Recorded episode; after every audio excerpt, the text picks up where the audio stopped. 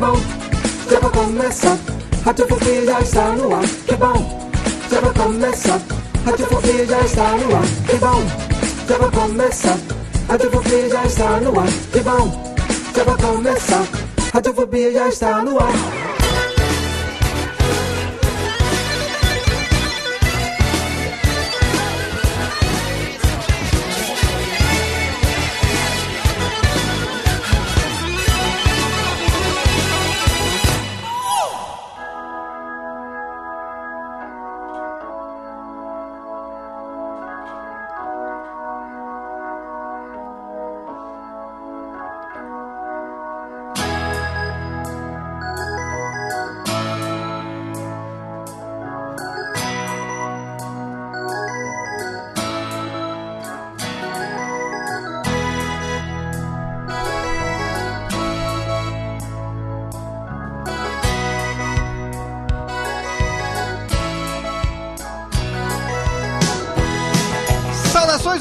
Desocupado, você do mundo inteiro que insiste em ouvir essa bagaça podcastal, sim, você me conhece, eu sou Léo Lopes. E é com orgulho na minha tetinha que eu trago para você a primeira edição de 2016 do seu podcast Delicinha, do seu Radiofobia. Térica levanta, cutuca os anão e bate palma, porque nós estamos de volta, ali. Na verdade, nós estamos de volta porque nós não fomos para lugar nenhum, né?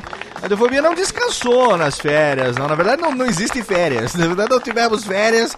Estamos aqui direto trabalhando, produzindo conteúdo para você. Já tivemos na semana passada o primeiro programa de 2016, que foi o nosso Radiofobia Classics sobre New Order. E nós estamos hoje trazendo aqui o primeiro Radiofobia totalmente fenomenal de 2016. Ninguém segura nós esse ano.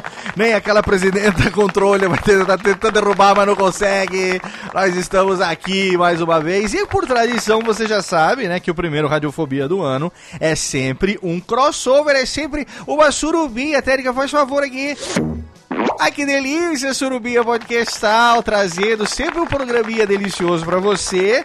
E hoje nós fizemos um programa diferente. Nós programamos hoje um crossover triplo, uma Surubex, um swingueira da melhor qualidade aqui no Radiofobia de hoje. Porque vamos falar sobre um assunto que eu adoro, apesar de ser amador, né? Não sou totalmente pereba porque gosto muito há muito tempo. Nós vamos hoje falar sobre fotografia, que é uma parada que eu curto demais.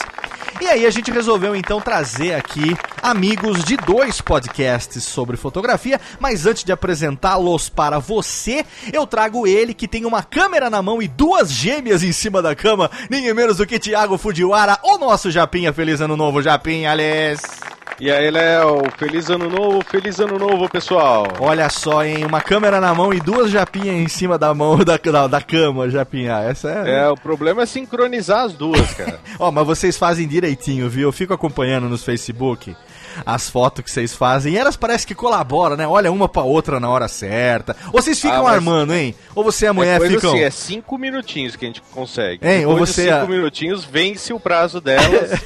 aí uma chora, uma se irrita. Ou você... você já tem que colocar na cama já segurando o botão do obturador. Obtura... Ou você e a mulher ficam. Vocês produzem as meninas pra fotografia? Ou tudo é. Viu? Porque a gente sabe que esse pessoal de fotografia é tudo um bando, tudo um bando de falseta, nego. Tudo tudo, é tudo um bando de enganador. Fica fazendo os fake lá, fazendo as fotos de Big Mac pra botar nos cartazes. Aí na hora que você vai comer uma puta de uma maçarandoba ali que você. Nossa, isso eu fico puto. Não é verdade? Isso... Vamos falar sobre isso também. As, as suas gêmeas, na verdade, então quer dizer que elas são feinhas e ficam bonitas só na foto, é isso ou não? Não, não, é o contrário. Elas são bonitas, a foto é que estraga. Ah, muito bem. Feliz ano novo, é bom ter você aqui com a gente, Japinha, mais uma vez. 2016 é nós, hein? É nós. Totalmente fenomenal e a gente traz aqui hoje, agora eu vou apresentar para você os meus convidados de hoje, porque nós temos aqui, vamos começar pelas, pelas damas, né? Claro, Obrigada. ela que eu tenho a honra de tê-la aqui no meu programa de hoje, ela que é minha aluna, olha só, hein? É um exemplo claro, um exemplo típico do mestre se orgulhando pelo sucesso de sua discípula. Ela que, juntamente com seu companheiro de podcast, que está aqui, será apresentado daqui a pouco, está lá liderando e fazendo um sucesso fenomenal, diretamente do Papo de Fotógrafo, Aninha Cariani. Seja bem-vinda finalmente ao Radiofobia, meu amor. Finalmente! Achei que esse dia nunca ia chegar. Ah, mas nunca diga nunca. Eu falei para você lá no curso, você lembra? Lembra que eu falei? Quando vocês tiverem pelo menos 10 programas, pode chamar que eu vou.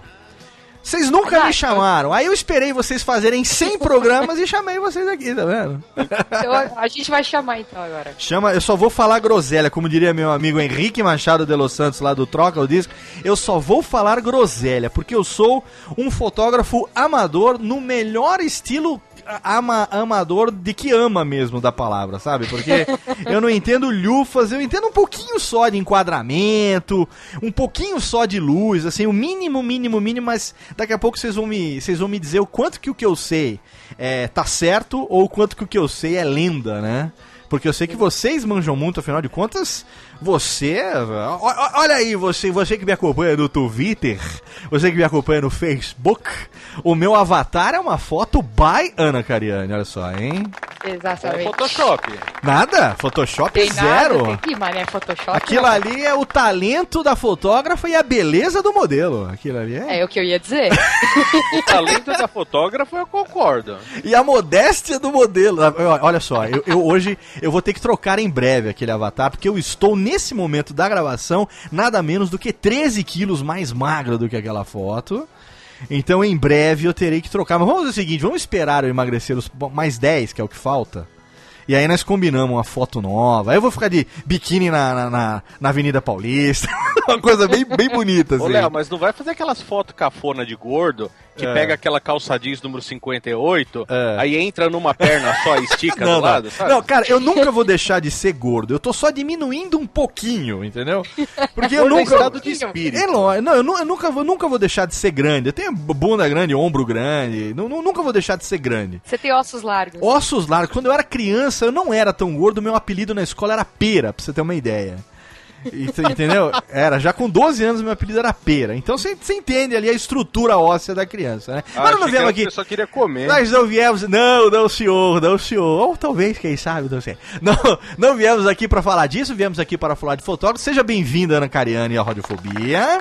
Muito obrigado, muito obrigado. Estou muito feliz de estar aqui. E juntamente com Ana Cariani, vem do Papo de Fotógrafo também, diretamente de Campinas, meu querido amigo Rafael Petrócoles.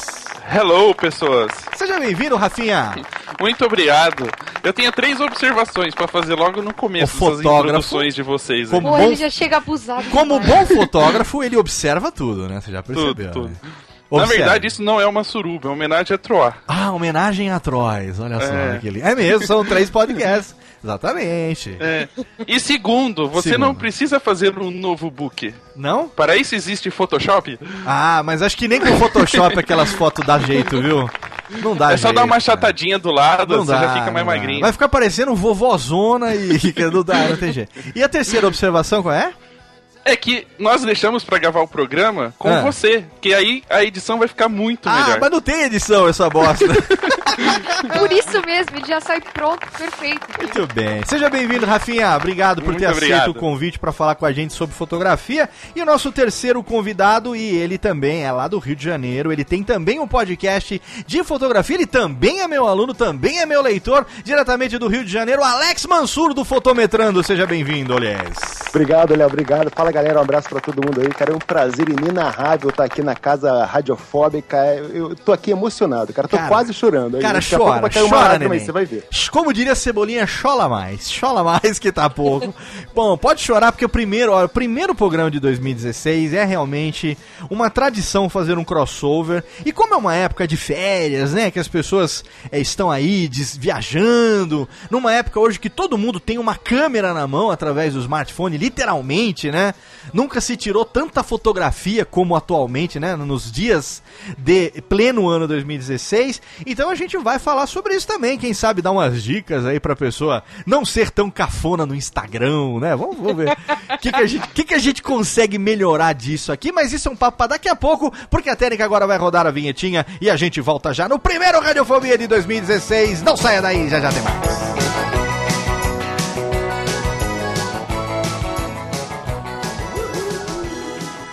おやつでんおやつでんコンです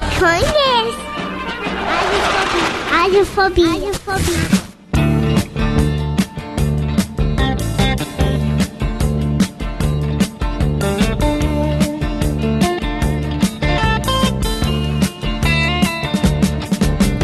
shiver in the dark, it's raining in the park. Estamos de volta, técnica bate palma, porque nós resolvemos começar o ano em grandíssimo estilo. Começando com Dire Straits, a gente abriu o programa com Walk of Life e voltamos agora com Sultans of Swing, Mike e sua guitarrinha do capeta. Ah, que delícia, música dos velhos. Quem é velho curte Dire Straits. Quem é galera de hoje em dia só gosta de Justin Bieber, de Wesley Safadão. A gente não, a gente curte Dire Straits, a gente curte essas coisas de veiaco. Né? Vocês gostam também ou vocês também gostam de Justice Bieber, de pa aquele Pablo do Arrocha, do Arrocha não, do...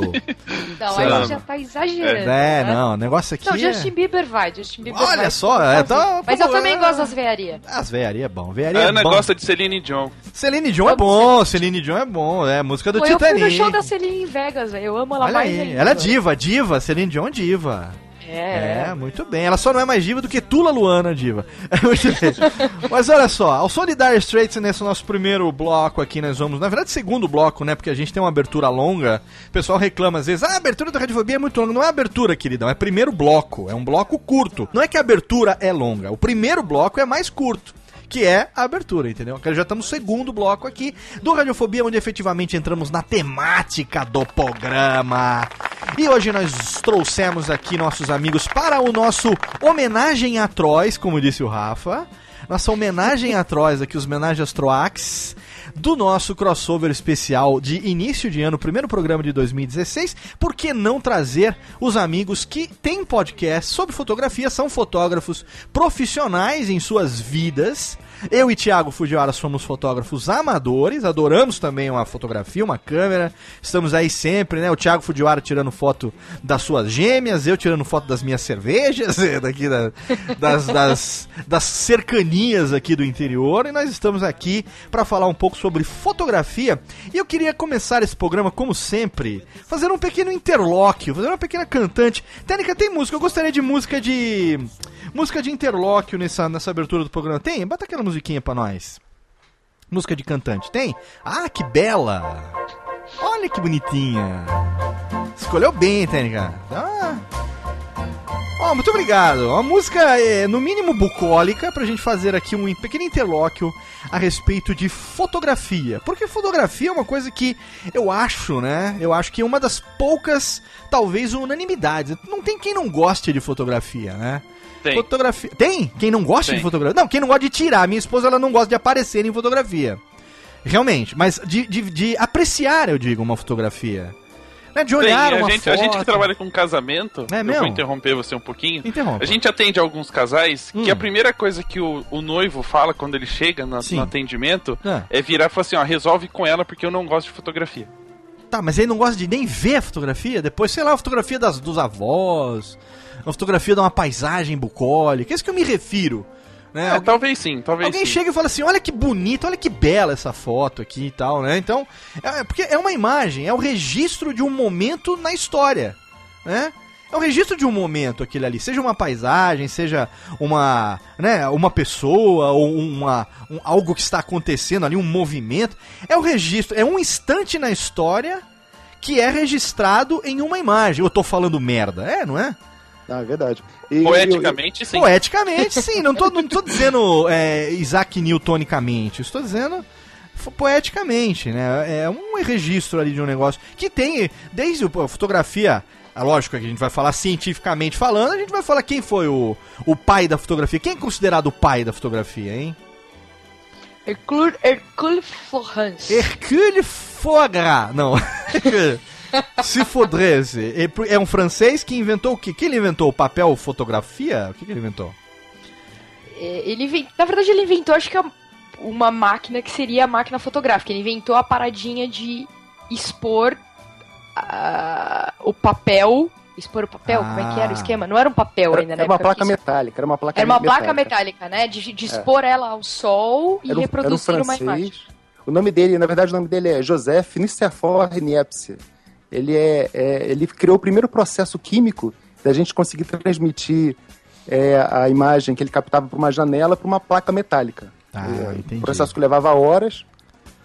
E aí depois e... tem um processo que envolve o quê? Transmitir isso para um papel, é isso? Não, não, aquela, aquele, aquele primeiro era processo só no metal. era. Ele levava horas fazer uma revelação longa ah. e depois ficava na chapa. Ficava ah, no metal a imagem mesmo. gravada ali na chapa e ela gradativamente ia perdendo um pouco de, de definição e ela teve que ser restaurada depois, mas era um processo fixo. Imprimia Entendi. na chapa e ficava nela. Porque a gente tem, hoje em dia, claro, numa época de câmeras digitais, smartphones, né? Todo mundo tira fotografia. Acho que hoje raramente, mas muito raramente, alguém imprime foto em papel fotográfico, né? A minha, a minha irmã, por exemplo, eu, às vezes eu curto botar na sala alguns porta-retratos e tal, mas a gente pega hoje o cartão SD, vai lá na loja de fotografia, escolhe o tamanho da ampliação e fala pro tiozinho, olha tiozinho, eu quero essa foto aqui, essa foto e essa, numa ampliação de tamanho X né? Mas eu sou de uma época de filme é, 12, 24, 36 poses que a gente mandava pelo envelopinho pra fotótica revelar e depois eles devolviam. E Toda aquela você... ansiedade para esperar é, revelar. É, e, e, tinha foto que você sabia que tinha foto que não ia, que não ia vir, você não sabia de 36 poses quantas que ia voltar, né? É, e a primeira assim, pergunta. Putz, saiu só, saiu só é. 10, droga. É, aquela que você queria Na verdade, a primeira vinha. pergunta era sempre pra moça: Moça, você tem certeza que esse é o meu pacotinho? Exatamente. E tinha uma época muito Porque boa. Não saía nada, você falava: Mas você tem certeza que essas fotos são minhas? Eu não sei se vocês são velhos o suficiente para se lembrar dessa época da revelação pelo correio da fotótica. Que quando você revelava três ou mais, você ganhava uma maletinha térmica. Você lembra da maletinha? Uma maletinha amarela. Tiago Fujiwara, você se lembra disso ou não? Eu não, não faço ideia nossa, disso. eu não lembro. Eu vou disso, ver se eu acho na eu internet a fotografia da maletinha térmica da fotótica, que era uma maletinha térmica, uma maletinha é, para você levar a sua, a sua máquina e os seus, os seus filmes. Porque ela protegia do, do, da temperatura externa. Olha que bonito isso. Era maletinha. Era, era mais sensíveis, né? A maletinha temperatura... térmica da fotótica. Eu vou ver Isso. se eu acho para botar no, no, no. porque a, a, o filme fotográfico, o filme ele é sensível à temperatura, né? temperatura muito alta, né? Mas aí hoje a gente tem isso aí, quer dizer, todo mundo tira fotografia com seu smartphone, é, câmeras digitais são uma realidade. Eu lembro que quando eu tava no Japão, em 95, o meu tio, é, meu tio é tão legal, tão esperto, que na véspera de eu viajar, ele me deu um cartão Platinum, não sei que cartão que era, tarja preta, cartão tarja preta. Cartão de crédito tarja preta, international, motherfucker, não sei o quê. Aí eu falei assim, nossa tio, puta, tudo isso é amor e tal, segurança pra minha viagem. Falou assim, na volta vou pedir para você trazer coisas para mim. Então você guarda, guarda esse cartão. Quando você for pra Akihabara, lá em Tóquio, você me fala porque eu tenho encomendas. E uma dessas encomendas foi uma recém-lançada máquina fotográfica digital. Mas era uma coisa tão nova, tão nova, que eu não comprei a máquina fotográfica digital porque eu não sabia o que era. Eu acabei comprando uma máquina de filme de rolo com visor digital só. De tão novidade que era naquela época, né? Coisa que. Coisa. De, pô, e não é tanto tempo assim, gente. Tem o que? Você 20, lembra o ano? 20, 1995, tem 20 anos. Não é uma Provavelmente era uma Mavica e era um disquete de 1.44 Era mais ou menos isso, era, era mais ou menos isso. E eu não sabia o que era. Eu, eu vi uma maquininha com display digital, né? Que você não tinha que botar o zóio no buraquinho, ele aparecia ali. E eu comprei aquela pra ele. E qual foi a decepção quando eu trouxe aqui pro Brasil? Ele abriu e falou: Mas aqui tem que botar filme de rolo, bonitão. Não é essa aqui que eu queria. queria volta que... lá e troca. É, volta pro Japão e troca essa bosta, né? E hoje, 20 anos depois, máquinas de filme. É, é de, com papel, com, com filme fotográfico, hoje são, são raridade. Alguém usa ainda no, no profissionalmente filme ou não? Não mais, né, gente? Sim. sim ah, usa? É sério? Sim, sim. Hum. Hoje cresceu muito é, o mercado de pessoas que voltaram a fotografar com filme muito mais por hobby do que por ah, profissão. Ah, mas aí tá pro tá pra fotografia o mesmo que o vinil tá pro amante da música, então. É, hipster. Um preciosismo de, de, de, de, sei lá, de vintage, de, sei lá, pra ser é, diferente. Mas é, se né? você pensar, o Instagram, o, o Visco são, são aplicativos que voltam para essa época. Eles simulam o filme. Ah, não, sim, mas através dos filtros, mas a tecnologia é 100% digital, né? O Sim, mas, é, mas ainda você tem essa questão, né? As pessoas gostam tanto de, de dessa cor, desse contraste que tem os filmes antigos, que muitas já estão voltando a fotografar com filme.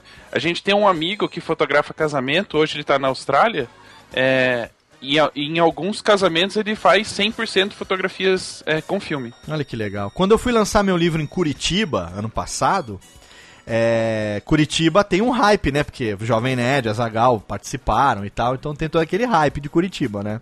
É. E aí foi lá um ouvinte dos caras, eu não sei se ele era meu leitor ou se era ouvinte dos caras, provavelmente seja ouvinte dos caras, e aí por tabela eu tava lá, né, no caso. Mas enfim, o interessante é que ele foi e ele registrou todo o evento com uma Polaroid. Eu achei isso uma coisa curiosíssima, porque mesmo, mesmo antigamente, Polaroid era uma coisa meio. Me, é, é, não era muito prática, né? Assim. Era caro, né? O cartucho. Polaroid é magia, dela. cara. Né, o cartucho dela. É legal a Polaroid. Você vê ela aparecendo você... ali na sua frente. Isso, isso é genial. Isso é sensacional. Você vê aquilo aparecendo é muito bacana, mas em termos de praticidade, é, um, é uma bigorna que você tem que levar pra cima e pra baixo, né, cara? Posso não, aproveitar mas dar uma... da Fuji. O quê? É, é isso que eu ia falar. Tem uma, uma dica bem legal para quem muita gente compra essa Instax da Fuji. Ah. Eu, no caso. E uma das pessoas. Mas e, o na que verdade, que é? Uma eu vou máquina... dar uma, uma, uma informação bacana para quem, pra quem acompanha um pouco o mercado. Ah. A Fuji deixa as fábricas, todas as fábricas no mundo trabalhando 24 horas porque ela não dá conta de produzir essa câmera. Mas o que, que essa câmera tem de diferente das outras? Nada, ela, é ela é, é a mesma coisa quase que uma Polaroid, só que ela é da Fujifilm, ah. chama Instax, e ela faz fotografia instantânea. Então, é, tem alguns modelinhos dela, tem o um modelo que é um wide, ela é uma câmera bem maior, aí é meio que um trombolho. É. Né? A foto, eu não vou lembrar agora a medida da foto. É, mas aquele, a que mais usam é a Mini 8, se não me engano, que é o modelo. A minha é a Mini 25. É, você compra a câmera, compra um packzinho, uma caixinha, custa 50 reais, vem dois packs de 10 fotos. É. Coloca o packzinho lá dentro, faz a foto igualzinho você fazer com a Polaroid. Faz, a foto sai, dá um tempinho, a foto aparece. É a mesma coisa. O que eles lançaram, que algumas pessoas acham bem interessante, já tem gente que criou produto, né, pra, trabalha com casamento, criou um produto para vender e ganhar dinheiro com isso, é. É, eles lançaram só uma impressora. Então, é uma impressora, é, eu acho que ela é Wi-Fi. Ah, você tá. faz a foto no celular, trata, faz o que você quiser no celular. Ah, tem aquelas máquinas em festa, né? Que a galera tira, manda e sai ali, né?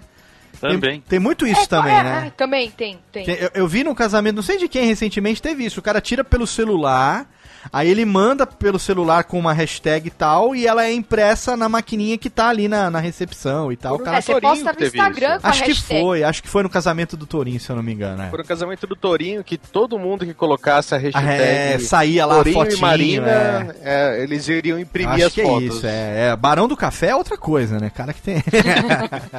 Mas eu adoro Mas, fotografia. Só uma, uma, uma coisa que acontece muito e a gente que sabe da informação dá risada quando vê a situação é, é que para quem tem a Instax, quando ela sai a foto, todo mundo chacoalha para aparecer mais rápido. Ah. Né? Como se fosse acelerar o processo de revelação. A Polaroid também, né, nego? Fica chacoalhando assim, né? É, não precisa. Não, não adianta. É só deixar o, a química acontecer ali. Exato, não, não, chacoalhar não resolve nada. É, porque eu processo... chacoalho só pra, pra sacanear, mas não, não é, precisa. O nego faz como se fosse saquinho de saquinho de, de saleno, né? Assim, pra, pra, des, é, pra desgrudar. Acontece toda vez, toda vez. Pra eu, desgrudar. Ah, é legal como isso. É, como é uma brincadeira que não é muito. acaba não sendo muito barata, dependendo do que você Sim, fazer. não é barato. Então eu claro. tenho aqui em casa, todo mundo que vem na minha casa a primeira vez, eu faço uma foto com a Stax. Olha aí. e aí legal. toda vez é a mesma coisa, porque normalmente é alguém que nunca viu, né? Aí fica, ah, deixa eu chacoalhar. Fala, tá, vai. Você tem um mural de visita que você bota assim, mural de visita, tipo aqueles bar badalado, ou você dá pra pessoa levar de lembrança depois? Não, é minha. Ah, então você bota no mural, tipo, fulano álbum, esteve aqui, um né? Cara, álbum de foto. Álbum de foto é uma coisa também que eu tenho muitos guardados aqui em casa.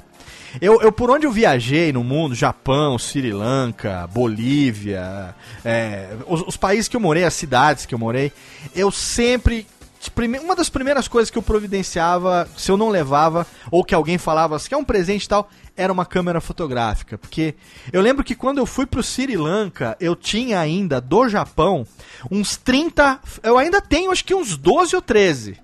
Isso faz 20 anos, hein? Tá aí, que não, nunca foi revelado. Mas quando eu fui pro Sri Lanka, eu acho que eu levei uns 30 na mala, rolo de filme, é, Fujifilme sem revelar assim. É, e aí, enfim, porque era caro também, não era uma coisa barata, né? E aí ia revelando à medida que ia, ia, conseguindo grana, ia fazendo os álbuns e tal. Hoje em dia, de vez em quando, alguém vem aqui, ah, você tem álbum de foto? Tenho. Eu tenho um álbum só do Japão com os pontos assim que eu gostava. Tem é, algumas páginas só de pôr do sol e nascer do sol. Começa, só organizadinho, começa com o, o, o nascer do sol do topo do Monte Fuji, quando eu escalei o Monte Fuji. Um monte de foto panorâmica, que era um puta do negócio no Japão há 20 anos. Foto panorâmica era o que havia de novidade, né? Era, era a, como diria naquela época, era a coqueluche da fotografia. Era a foto panorâmica, vinha aquelas máquinas com, com, a, com a regulagenzinha de panorama, assim e tal. Eu sempre gostei, mas eu nunca fui assim, é, me aprofundando muito. Meu pai gostava muito, tem muita foto de infância e tudo mais. Eu queria saber de vocês, da onde que veio é, é, o interesse de cada um de vocês pela fotografia. Aninha, pode começar por você. Pode começar comigo? Por favor. Então, eu também tenho muito álbum de fotografia, tipo, tanto meu de quando eu era criança, tudo até assim, quando minha mãe era criança. Tem muita foto de família e eu sempre gostei de sentar assim, ficar horas e horas vendo essas fotos.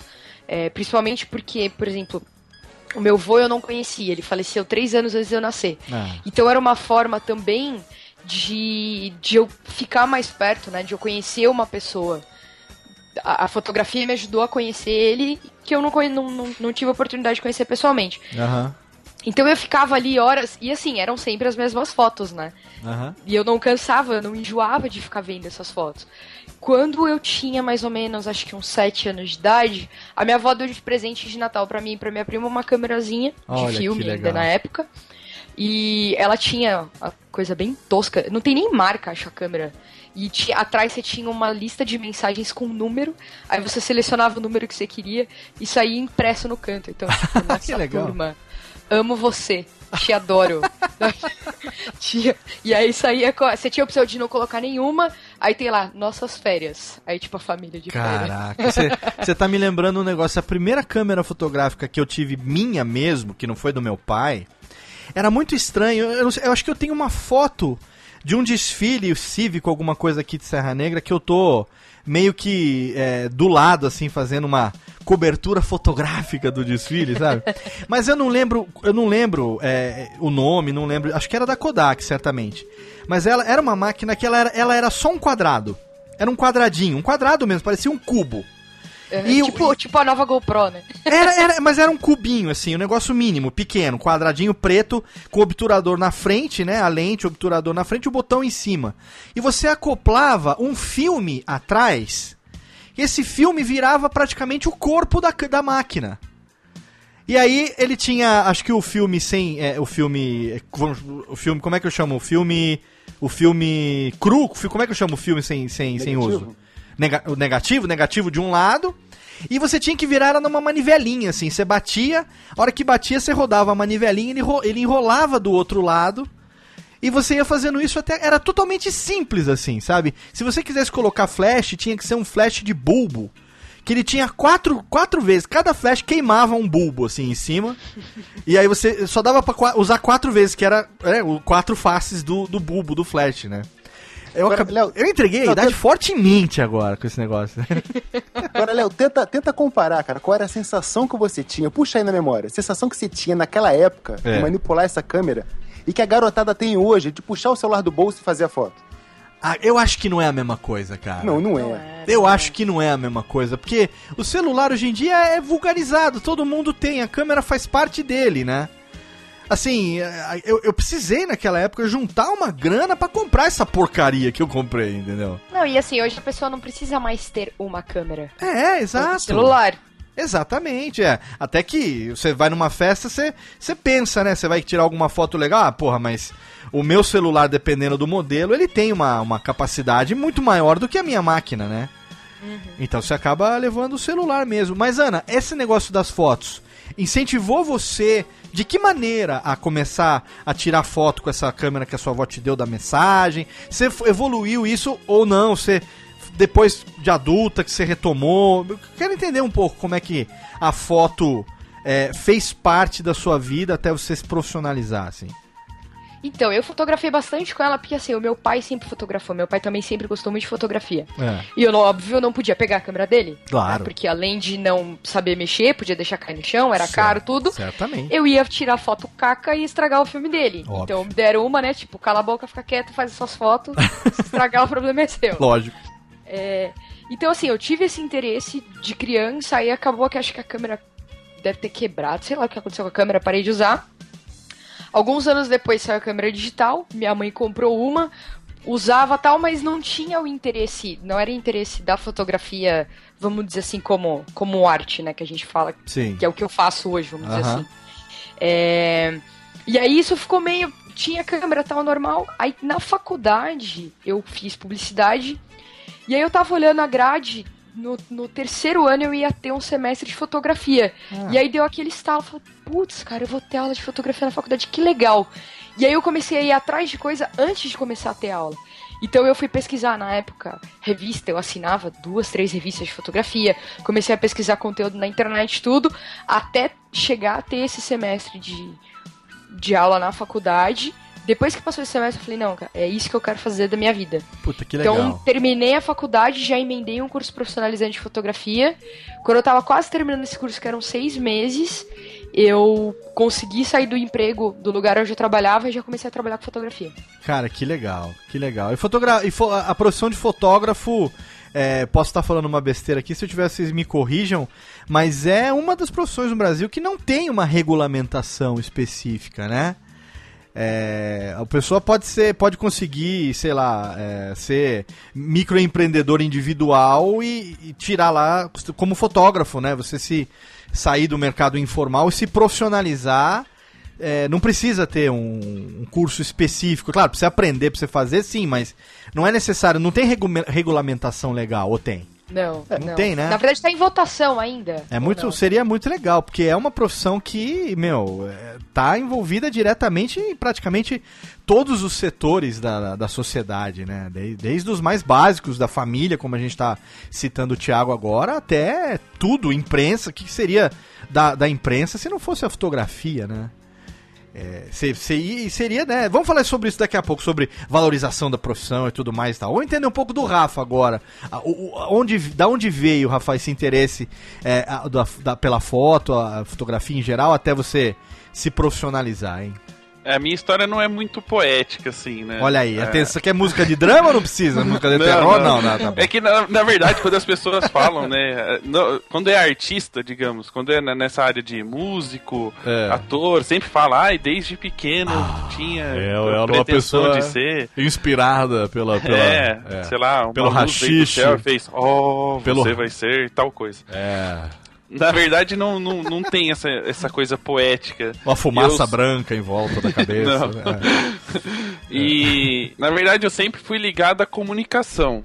Né? Sou formado em publicidade, é, fiz faculdade de designer gráfico. E, e talvez, acho que o envolvimento um pouco dessas duas áreas que utiliza a, a fotografia como recurso tenha me dado muita base.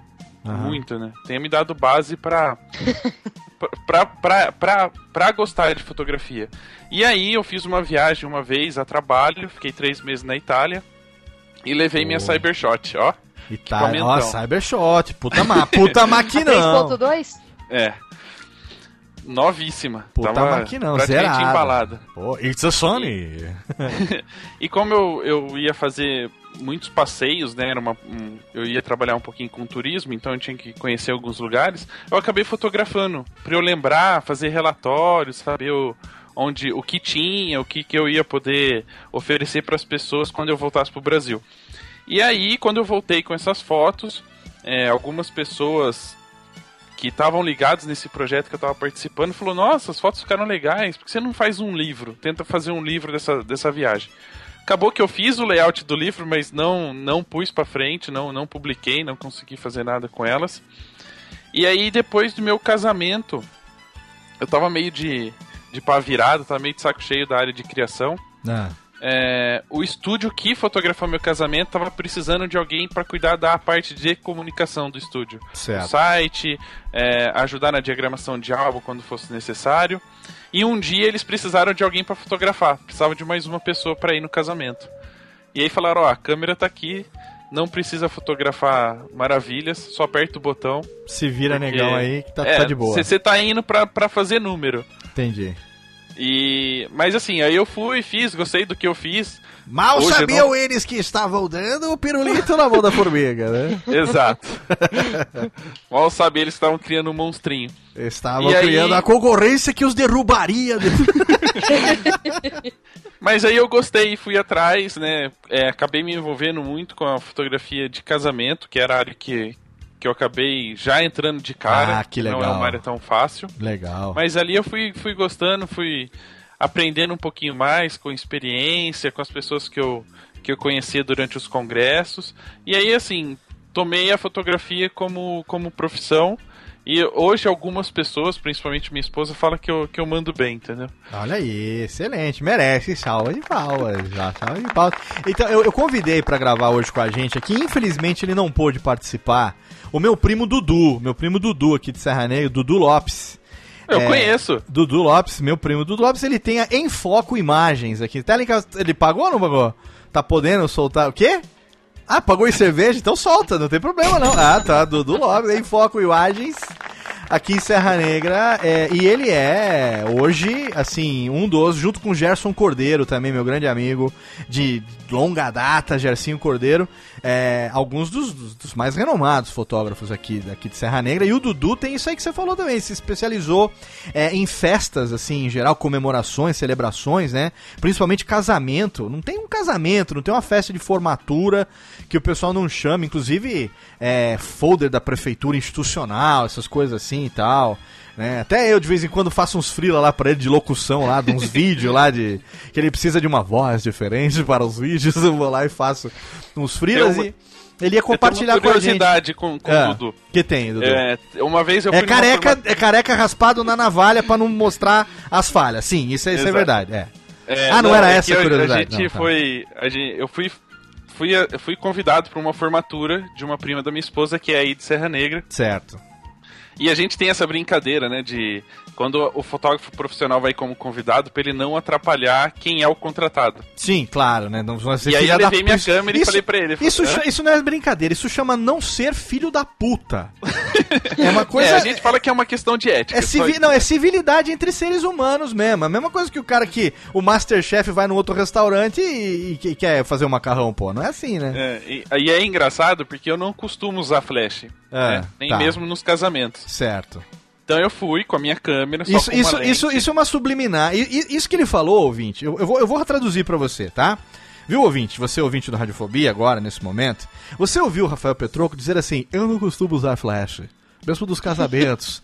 tá? Isso é uma coisa que, se você, se você traduzir naquele é, translator, babaca translator, ele tá dizendo assim: Eu tenho uma câmera tão foda, mas tão foda que ela capta a luz do ambiente de uma maneira tão foda que eu não preciso de flash. É mentira, Ana Cariani? É verdade. Tá vendo só? Eu tô falando que Eu digo a mesma coisa. Olha aí.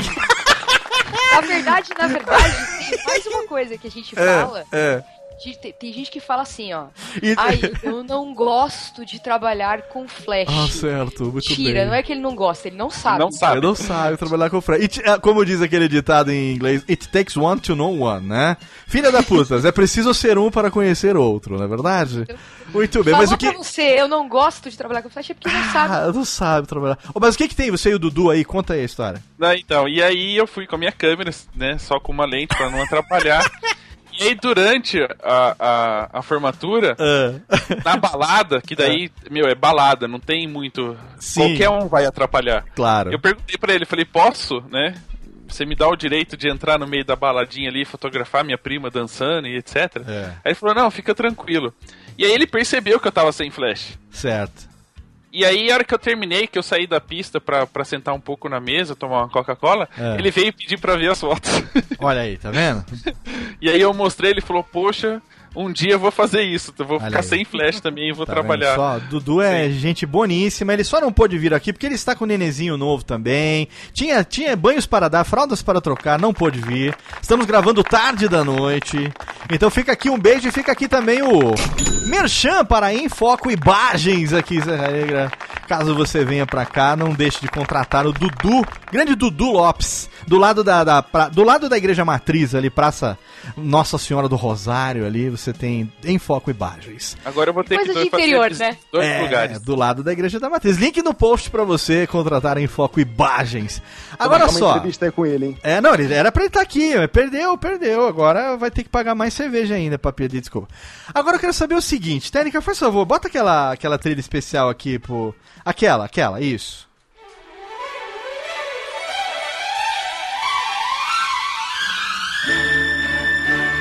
Desse momento do Radiofobia, o amor está no ar.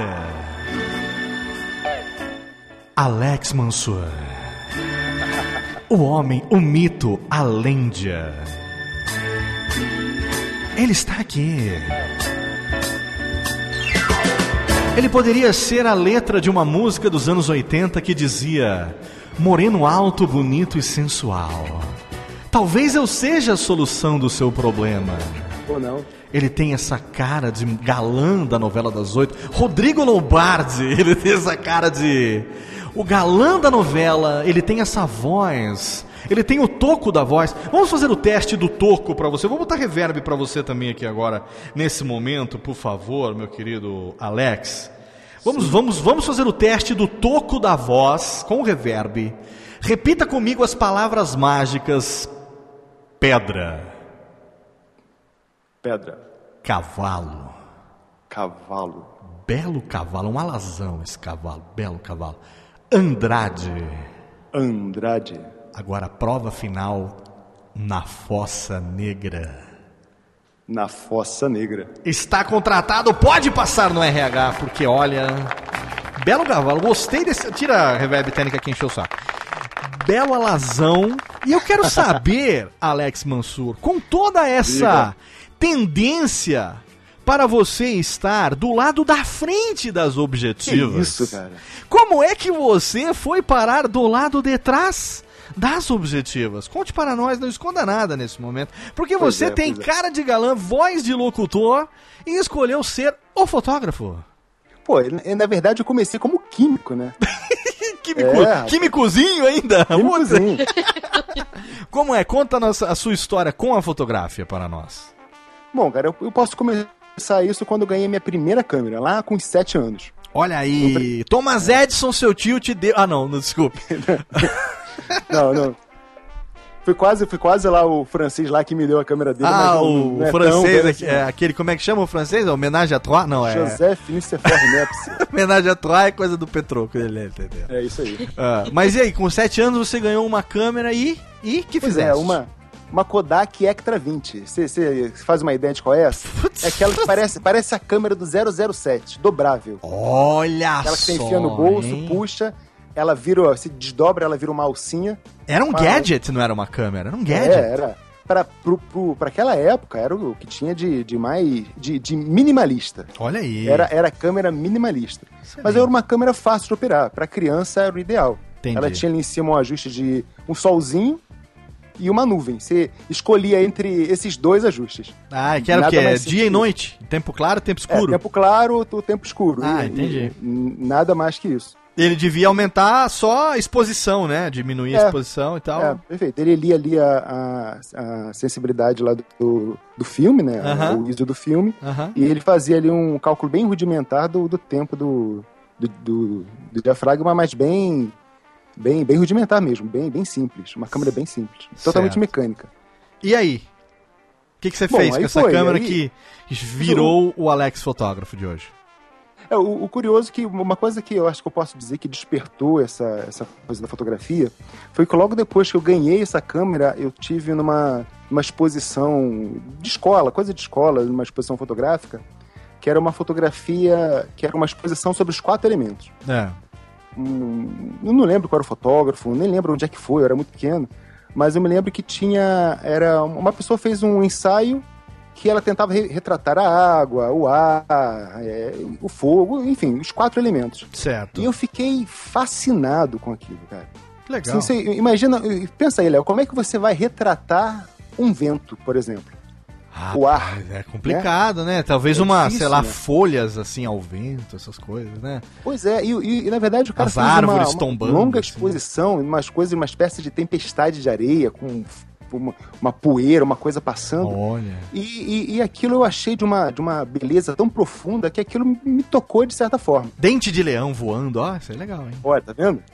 É. Acho que não chegou a tanto. É. Mas, é, mas aí, assim, aí eu ganhei a câmera, tirei as minhas primeiras fotos, ela ficou guardadinha lá.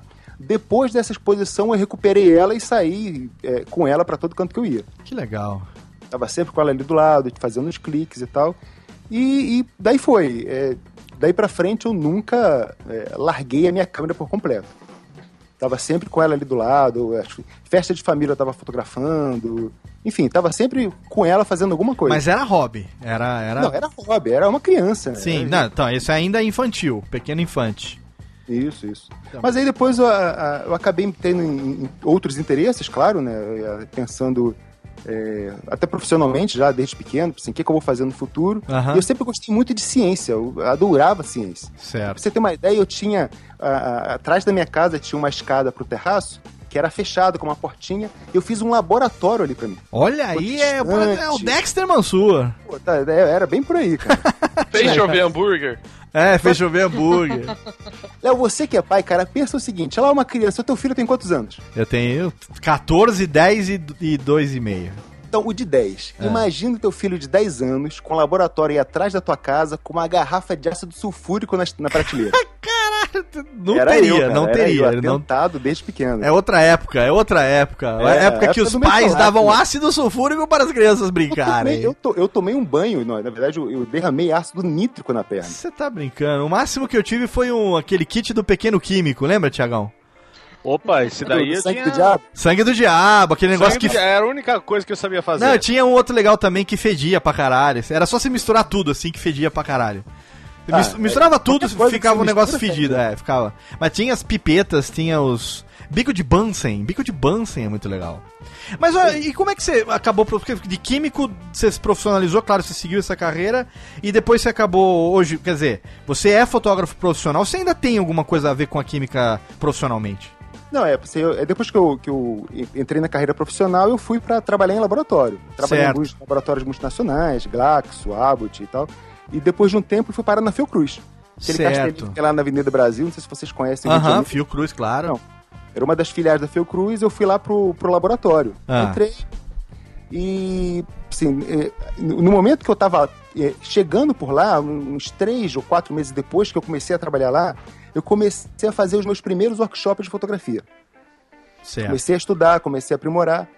E isso chamou a atenção, acho que de certa maneira, das pessoas que trabalhavam, é, que, que observavam lá, né? As pessoas que eu nem conhecia lá na, na Fiocruz acabaram sabendo que eu gostava de fotografia, até por indicação de alguém. E teve um evento, uma, uma coisa importante, na época o Lula era presidente, teve uma, uma visita dele por lá, uhum. e a fotógrafa foi é, pediu as contas, chutou o balde e foi embora. Entendi. Aí eles, na emergência, me ligaram e falaram assim: olha, será que você pode dar uma força aqui pra gente pra, pra, pra cobrir aqui o evento? Olha aí. Foi... Peguei a minha câmera, fui, cobri o evento, gostaram e me fizeram um convite. Olha, você quer vir para comunicação? Você quer sair do laboratório aí do, do controle químico aí, vir para comunicação? Aí eu, na época, dei aquela balançada, né? Pô, será que vale a pena? Pô, eu tô largando aqui anos de investimento é, numa carreira que é pois é, é né? interessante. uhum. Mas assim, aí, aí a, a, paixão pela fotografia já estava falando tão alto que eu fui. Uhum. Olha aí. Mergulhei de cabeça e fui. Olha aí, cara. Você não deixou de sair de uma profissão que vai precisar de muitos investimentos. É, tá? pois é. Pior, né? Pior. Eu acho que, assim, é, é, não, não, tem, não tem. Acho que o hobby mais caro do mundo é a fotografia, cara. Eu, eu não consigo pensar nem em outro. Talvez colecionar barcos possa, possa ser um pouco mais caro. É, minhas Ferraris são um pouco caras, mas tudo bem. É. é. Faz parte, né, do meu hobby. O meu hobby também é pouco caro, o meu hobby com fios de ouro. É esse hobby aqui que eu tenho de pelo de pelo de chinchila egípcia. É. Esses hobbies de gente excêntrica? O resto é. o que tem de caro é fotografia. Não, fotografia realmente. Oh, esquecemos de perguntar pro Thiago. Thiago, como é que veio o seu interesse pela fotografia, hein, nego? Ixi. Eu comecei quando era pequeno ah. pelo seguinte. Lá em Barbacena? Eu... Não, lá em São Bernardo? Isso é em Santo André. Cara. Santo André? de Santo André. É. Eu sempre tive o hábito de ler jornal, principalmente a parte de esporte, né? Sei. E eu achava muito legal ver foto de futebol, principalmente do goleiro pulando para pegar alguma bola, né? É legal mesmo. E aí eu lembro quando eu era moleque, tinha uns 12 anos, eu ganhei uma, uma Kodak assim, normalzinha para dar para um moleque, né? É. E a gente gostava de pegar eu, meus primos, e falar, vamos tirar uma foto de alguém defendendo uma bola. E aí é. a gente montava todo o esquema. Ficava um cara atrás de mim com a bola e falava, ó, oh, eu vou jogar no ângulo direito, você vai pular com a mão assim. A gente armava o fake, né? Pra tirar a foto, né? E aí foi assim, a gente começou tirando foto, depois, quando você vai crescendo, você vai descobrindo outras coisas, né? Aí, depois com o tempo, eu via muita revista de skate e eu achava é, genial o trabalho que o pessoal fazia, né? Tem um fotógrafo. Eu tinha certeza chama... que ele ia falar revista de mulher pelada. Não, não, também gostava. Mas é, eu fiquei encantado quando eu conheci a fotografia do Flávio Samelo, que é um fotógrafo de skate. E eu pensava, puta, já que eu não sei andar de skate, isso seria uma coisa que eu gostaria de fazer. Porque ele estava sempre nos campeonatos, ele estava sempre nas pistas de skates, com os melhores do mundo. E aí acabei desencanando por um tempo de fotografia. Até quando eu vi um amigo com uma Cybershot. Olha aí, aí a Cybershot era, ela foi a, a catequizou muita gente, né? Nossa, eu fiquei maluco. E aí eu juntei dinheiro, juntei dinheiro, só que eu não consegui dinheiro para uma Cybershot. É. Eu comprei uma Olympus, alguma coisinha assim, que já era digital, e fui para Austrália para fazer o intercâmbio. E aí quando eu cheguei lá, eu conheci muito japonês. E a japonesada o pessoal não brinca, né? E aí, meu, quando eu vi as fotos que eles tiravam, na época eles pegavam, passavam pra gente pelo Orkut, ele falava, ah, não, vou colocar no meu álbum, olha as fotos lá. Aí eu fiquei apaixonado mesmo. Falei, humilhava, eu, quero, humilhava. eu quero aprender isso. Porque quando já fui pra, pra Austrália, eu já era formado, já trabalhava com turismo, né? Uhum. E eu tinha já uma coceirinha. E aí, quando eu voltei pro Brasil, é. eu falei, poxa, eu quero pelo menos aprender o básico, né? Aí eu lembro que eu voltei pro Brasil, eu comprei uma uma Power Shot da Canon, que já era um, não era automática nem nada, né? Não era profissional. Uh, nisso eu comprei um, um, livro da National Geographic que ensinava o básico assim, sobre abertura, uh, tinha iluminação, isso e aquilo. Isso me ajudou não, muito. Não, não é isso, é ISO. Hoje tá difícil as piadas, eu não consegui fazer uma ainda. É isso e aquilo, é, vai, vai continuar. Eu fiz uma aí, programa inteiro eu fiz uma até agora. Vai. Ah, é, então, eu, eu, daqui a pouco eu te alcanço. e aí depois acabei passando por uma Lumix. E depois de camelar, juntar dinheiro, juntar, aí eu consegui comprar uma T3i, né? Uhum. E aí essa é, é o meu xodó, né? Eu não troco, não vendo. E onde eu vou, tô com ela tiracolo. Mesmo que eu não, não consiga fazer as fotos mirabolantes que eu vejo o pessoal fazer. Uhum. Mas, sabe, pelo menos da família eu sou fotógrafo. Pô, pra tirar foto das gêmeas tá lá, o Facebook do Tiagão, quem quiser acompanhar as gêmeas mais fofinhas do mundo tiradas é. ali. Papai Coruja. É, tem que tirar foto das filhas, das cervejas, das né? cervejas, e dos cachorros. E dos cara. cachorros. É, basicamente é isso. E das viagens para Dubai. Portfólio. E das viagens para Dubai para fazer inveja pros amigos, né? Muito ah, bem. não, isso daí é ostentação. Muito bem. Vamos o seguinte. Isso aí vamos... é Photoshop. Photoshop, total. Ele nunca tá em Dubai. Ele tem um fundo verde. Tem foto dele vai pôr no fundo que ele quiser. Tem, tem a cortina verde lá que ele tirou uma foto lá. Ele faz a festa. Ele tava até todo dia em Tatooine. Muito legal. Olha, olha só, vamos rapidola pro nosso primeiro bloco que tem muita. Um primeiro bloco de recadalhos. Rapidamente, né? O um merchanzinho Jabex. E a gente volta porque tem muita coisa legal ainda para rolar no primeiro Radiofobia do ano sobre fotografia com nossos amigos podcasters. Radiofobia! Radiofobia!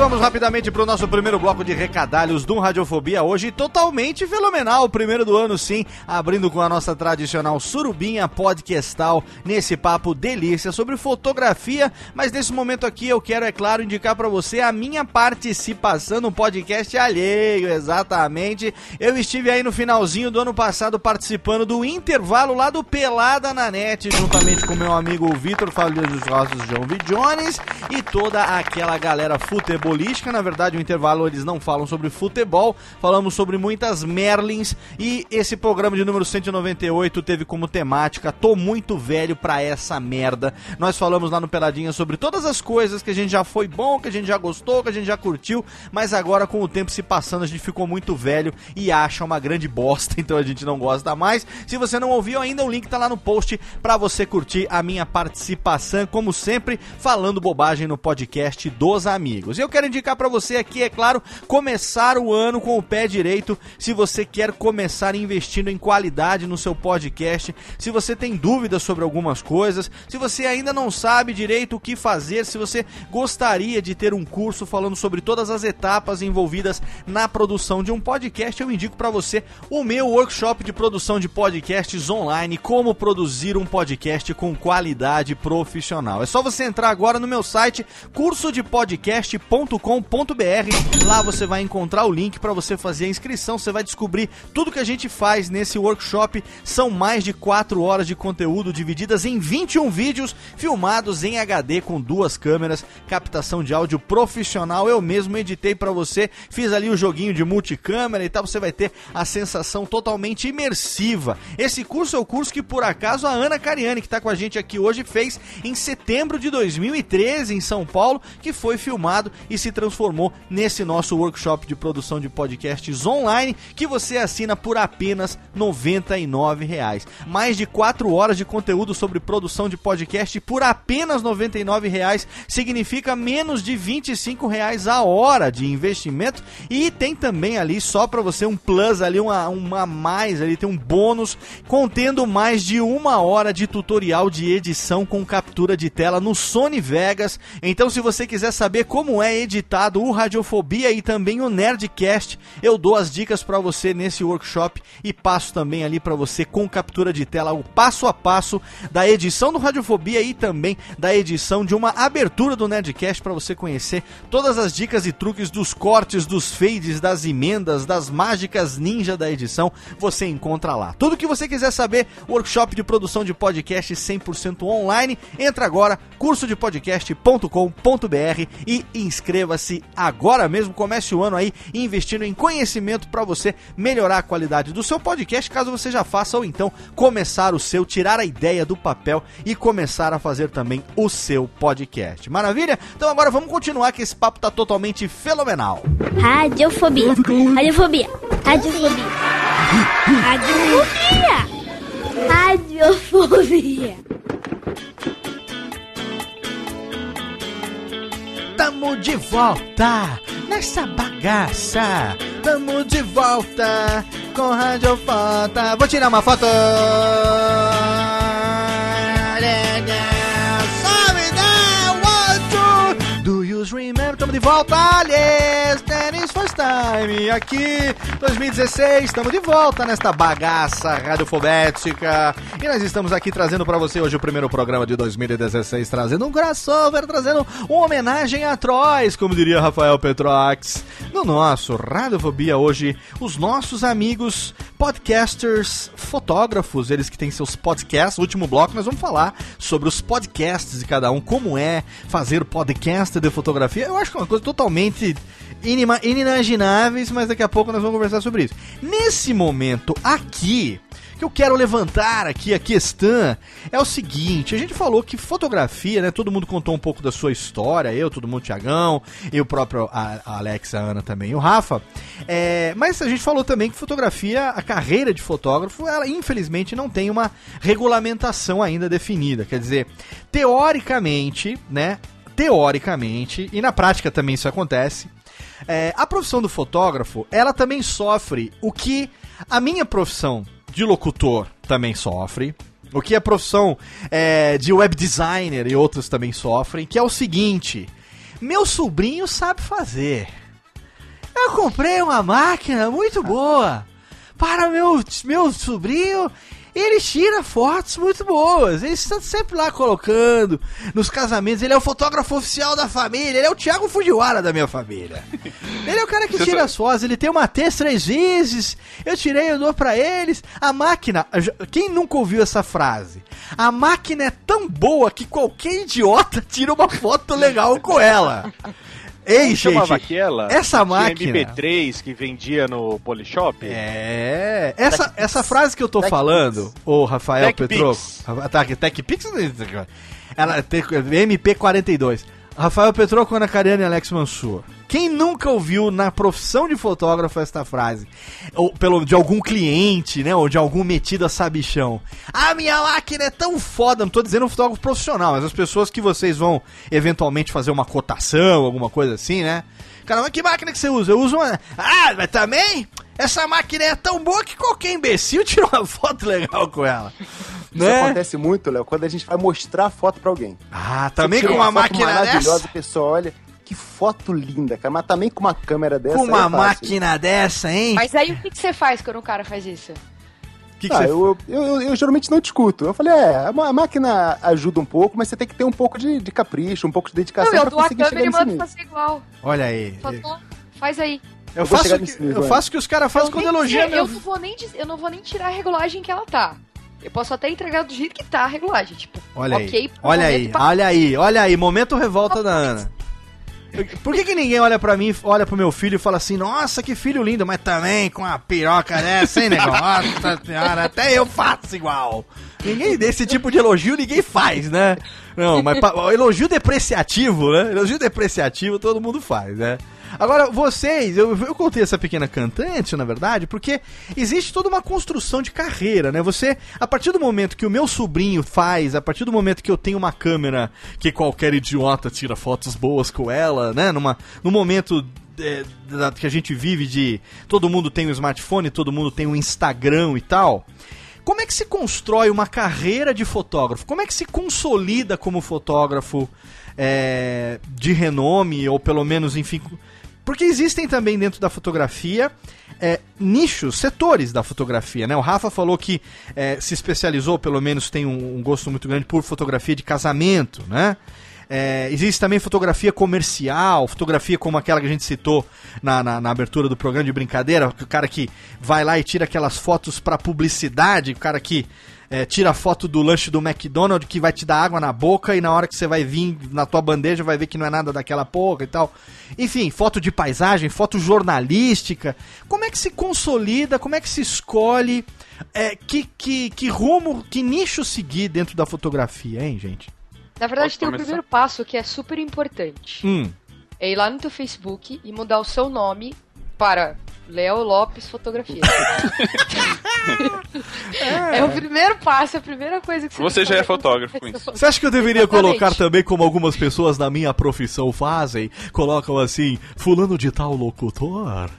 Sim, Sim. sim. Você acha que eu teria muito momento, mais você jobs? Já, já é da profissão. Eu teria, ah, eu seria, eu não preciso do DRT na minha carteira, então, não preciso. Eu fiz o meu curso de locutor, eu tirei o meu DRT, eu fiz bancada, eu paguei os cu da bunda daquele curso. Era só ter botado o locutor no Facebook? Sim. Que legal! que mundinho lazarento que a gente vive, não? E tem que ter uma foto no espelho tirando uma foto com a câmera, não tem? Ah, foto de você Isso. fotografando Tem, tem, a si próprio, né? é, câmera- essa a é a foto do metade do fotógrafo rosto. profissional. É, metade do rosto pra fora da lente, assim, né? Isso. É, isso E aqui tem- só que tem, tem uma, uma outra técnica isso. É. Tem que ter uma construção da imagem. É, fala. Tem que ter o flash em cima da câmera. Ah, aquele flechão de tijolão, assim. Pirocão. Aquele flechão, é o lightsaber em cima da câmera. assim, E quanto maior a lente, mais profissional você é. Ah, então você tem que ter aquela lente do tamanho de um canhão pra poder ser E um foda. colete, precisa ter um colete também.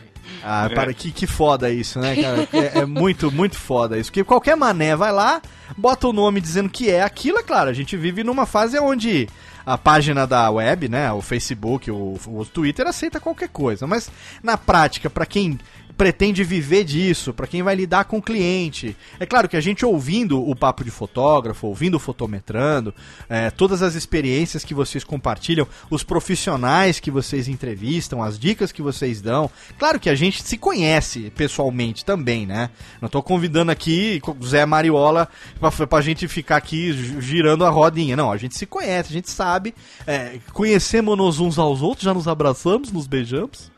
Já, já... Não, você não conhece o Petroco pessoalmente. O Petroco pessoalmente, conheço a partir do momento que ele me stalkeou na minha pró no meu próprio prédio. no momento que ele descobriu aonde eu moro, qual o apartamento, que ele estava embaixo dos meus pés, olhando para cima.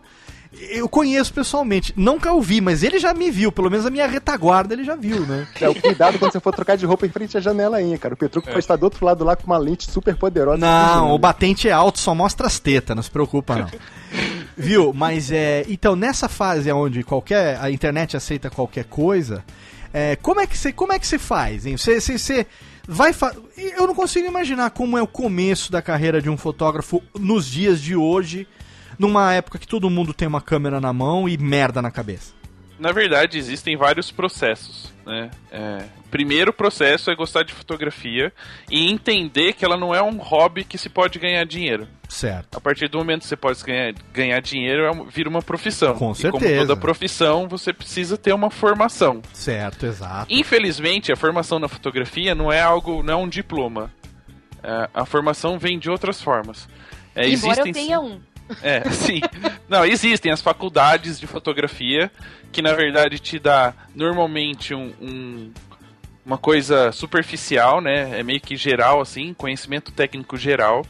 E normalmente elas focam muito em, em fotografias de estúdio, seja um, um pouquinho mais para moda, seja um pouquinho mais para estilo, que é produto. Uhum. É o hambúrguer do McDonald's que você reclamou que não é igual. Certo.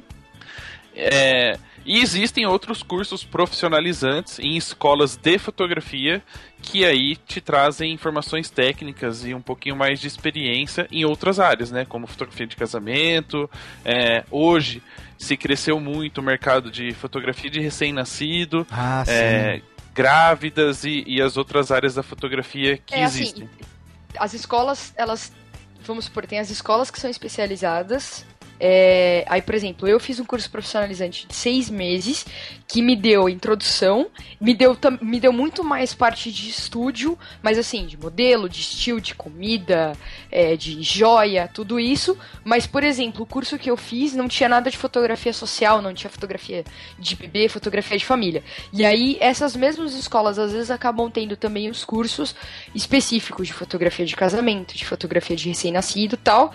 É, mas aí fora as escolas tem outras coisas que o Petroco pode continuar falando. Esse estilo que vocês estão falando é estilo de stay still, fica parado. É coisa... É, pro, normalmente é, estilo de, é produto. Coisa parada, coisa inerte, é isso? Exato. Entendi. Alguns modelos são estilo. Ah, é. Algumas, algumas esposas também são, hein? Algumas, Natureza morta, né? Alguma, é. Ah, é, algumas... É, tipo, fotografia estilo de cinema também, mas não é disso que a gente Viu? Tá vocês estão falando dos cursos. Então a coisa hoje em dia tá muito pior do que antigamente. Porque antigamente você não precisava nem ter uma máquina fotográfica e você se profissionalizava pelo curso de fotografia por correspondência do Instituto Universal Brasileiro. Brasileiro. É, na, é, é, é, foi fundo agora, não. É, Rafa, foi fundo? Esse é, é da onde eu sou. Eu sou do fundo, querido. É de onde eu venho. Tá aí, tá aí uma observação e uma coisa que é, é muito mimimi na profissão de, de fotógrafo. Qual é? Alguns fotógrafos escrevem sempre no Facebook assim: Ah, Fulano comprou uma câmera e agora acha que é fotógrafo. Certo. É, Desculpa, no meu ponto de vista, pra você virar um fotógrafo, você precisa ter uma câmera. Óbvio, é, você precisa ter um objeto. Eu não sou, eu não sou locutor sem meu microfone também, né? Não tem como. Né? Exato. Né? Claro. A não ser que sua esposa gosta que você fica cantando lá. Ah, eu, antes de ter o microfone, eu usava o. Eu usava, como se diz, o, o, o tubo de Neutrox pra cantar no box. Eu cantava aquela voz de Calvin, cantei, cantei. Aí depois eu comprei o microfone minha vida mudou. Eu comecei a fazer podcast sete anos que eu tô aqui. E, por favor, alguém me liberte dessas correntes, por favor. Enfim, e aí a fotografia tem hoje, então, esses meios, né? Tem as faculdades, certo. as escolas especiali especializadas uhum. e também aí é, a gente fala muito de, de profissionais. Existem vários fotógrafos hoje que oferecem workshops. né? Que ah, é são legal normalmente isso. um ou dois dias que mistura um pouco de teoria e prática, onde o fotógrafo mostra como é que ele executa o trabalho dele. E aí, dependendo da área, casamento, por exemplo, tem muito é, recém-nascido também. As outras áreas têm, mas é em menor quantidade, talvez porque hoje a fotografia de casamento e, e de família. É, quando eu falo família, eu falo um pouco geral, tá? Newborn, certo. que é o recém-nascido, tudo isso que envolve é, o casal e a família. Certo. É, como elas estão em destaque, as pessoas acabam, acabam preferindo né, é, a área social. Uhum. Mas as outras e, teoricamente áreas... é o que dá mais dinheiro, né? Vamos dizer assim. É, na imaginação das pessoas. é, exatamente. Mas o, esse, assim, sob o aspecto de você estudar é, de você precisar ter informação. Porque, por exemplo, eu vou, eu vou dar o meu exemplo como amador, tá? É, eu, eu não me considero um fotógrafo. Eu não sou, longe de mim, não sou um fotógrafo, não tenho conhecimentos profundos sobre nada. Mas as fotos que eu tiro, ou pelo menos quando eu vou tirar alguma foto, eu levo em consideração algumas coisas que, num primeiro momento, antes de ter esse conhecimento, para mim se chamava bom senso, que depois eu fui perceber com o conhecimento, tendo informação, às vezes é, é, é uma pessoa falou, nossa, mas cê, cê, cê, essa foto foi você que tirou? Foi. Cara, mas você tá usando aqui o princípio dos, do como é que é? Dos três terços, não, não sei o quê. Você tá, você tá centralizando aqui, está vendo aqui a linha paralela, não sei o que. Tem falando, cara, eu não sei, eu, eu, eu, vou enquadrar, eu vejo de que maneira que eu me sentiria bem vendo isso, né? E eu tento enquadrar. Eu nunca enquadrei direitinho, assim. Sempre as coisas às vezes é meio tortinha, sabe? A, cabeça tava torta, mas o, centro, o centro da foto tava, acaba no olho da pessoa, né? Eu achava legal isso, né? E aí é uma coisa, é uma outra formação que a gente ganha. Chama formação informal. Você provavelmente assiste muito filme. Pra né? caralho, Seja no cinema, sim, em casa. Sim. Uhum. É, a fotografia dos filmes é, te inspiram né? Ah. Isso fica de, de, uma certa forma guardado na Você sua aprende meio que por osmose, Rafa? É, quase. É sério, você é Mas... é influenciado por aquilo que você consome também, né? Exatamente. Tanto livros, é, filmes, música, tudo. É, clipe, por exemplo, clipe de música tem muita informação fotográfica, né? Então isso vai de uma certa forma guardando, vai ficando guardado na sua cabeça. E aí você acaba aplicando isso na sua fotografia. A gente fala muito e é uma, uma coisa que a gente bate muito na tecla, principalmente as pessoas que a gente convida para o programa, que é, estudar fotografia não é estudar só fotografia. Certo, perfeito, perfeito. É a mesma coisa que é, essa profissão, por exemplo, é, é para ser um comunicador, né? O cara tem que ser, vai muito além da voz, vai muito além é, da, da, da, dicção, vai muito além de falar. A pessoa tem que ter vocabulário, a pessoa tem que, tem que ler bastante, tem que conhecer, saber o que está acontecendo no mundo, né? Pra você se Exatamente. comunicar, você tem que extrapolar o foco principal daquela função, né?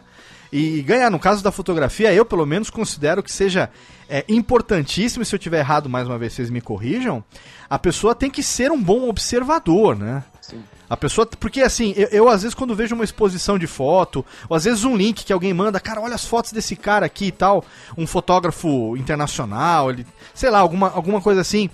Eu tô olhando, a primeira coisa que vem na minha cabeça é o seguinte: como é que esse cara em algum momento pensou em tirar essa foto desse ângulo. Como é que esse cara pensou em vir aqui, sei lá, agachar no chão, no meio da perna, e, tá, um, sei lá, uma pontinha do pé de um lado, a pontinha do pé do outro, uma estrada infinita indo pela frente, e sabe, como se tivesse uma visão. Como, como que o cara pensou em fazer isso? Isso a pessoa aprende, é técnica, ou tem gente que tem é, como em toda profissão ou como em toda carreira que envolve arte, existem esses inspirados, esses, esses divinos, assim, que, que enfim, os caras têm um diferencial natural. Quer ver, você quer ver uma coisa? Ah. É, assim, você leva uns 18 horas aí, em média, para você se formar aí com um curso de fotografia básica, um workshop de fotografia básica. Lá você vai aprender todas as técnicas, tudo, tudo que você precisa para dominar sua câmera e entender um pouco de fotografia. Entendi. Agora você imagina, assim, se esse, esse, essas 18 horas que o cara tem, você acha que ela vai dar bagagem para o cara ter todo aquilo que o Petruco falou, todo o acervo de memória, de composição, de estética, de proporção?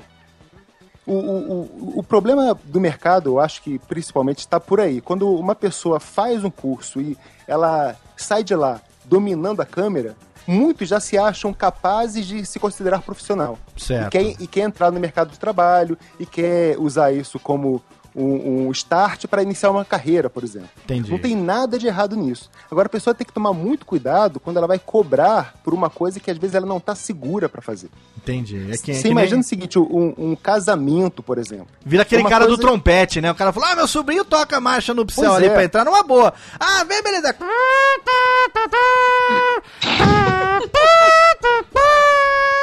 Tem, tem um dessa, né? O cara vai tirar as fotos, o cara tirou foto do lustre, tirou foto da vela. E dos noivos que é bom, não tem foto nenhuma, né, Alex?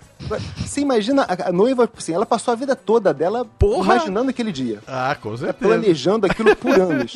ela vai contratar um cara que ela tá acreditando que vai oferecer pra ela um, um produto de qualidade. Aham. E o cara também tá. O cara tá falando, olha, não, eu já domino a câmera, já sei, eu tenho que ficar ali, ajustar a câmera aqui nesse ajuste que o professor falou e clicar. E, no- e o resultado, cara, quando ele vai entregar aquilo pra ela, muitas vezes o cara, sim, ele acha que tá bom, ou às vezes o cara tem até noção de que ele não conseguiu chegar lá, e o cara estragou o casamento da menina. Tá. Assim, o- tudo ocorreu umas mil maravilhas. Agora, quando a menina for pegar o álbum, quando ela quiser mostrar lá pros parentes, no futuro pros filhos, ela vai ter uma coisa ali que ela vai sempre lembrar assim, o desgraçado que fez essa foto. Tá, mas Eu a tenho- prime- eu, quero, eu quero que alguém. assim. Eu quero que alguém responda a minha pergunta, que ninguém respondeu a minha pergunta, que é o seguinte: ah, voltando ao ponto do inspirado. Existem essas pessoas inspiradas? Sim, Sim, existe. existem. Essa é a Mas primeira você tem que pergunta. fazer uma outra pergunta. Quando Ah. você imaginar, ah, como é que a pessoa chegou aqui e fez essa foto? Tem uma outra pergunta que às vezes a gente tem que fazer, Hum. que é quantas fotografias ele tirou Ah. até chegar nessa foto? Boa, boa. Cê- Quantas ele viram- tentou até chegar nesse resultado? Exato. Exato. Vocês viram o documentário do Sebastião Salgado? Não. Quem viu aí? Não, ninguém viu? Não. Não. Ele tem um acervo na, no porão da casa dele com milhões de fotos. Ele tem lá, sei lá, pelo que ele fala. Quem ele é tem- Sebastião Salgado? Só pra.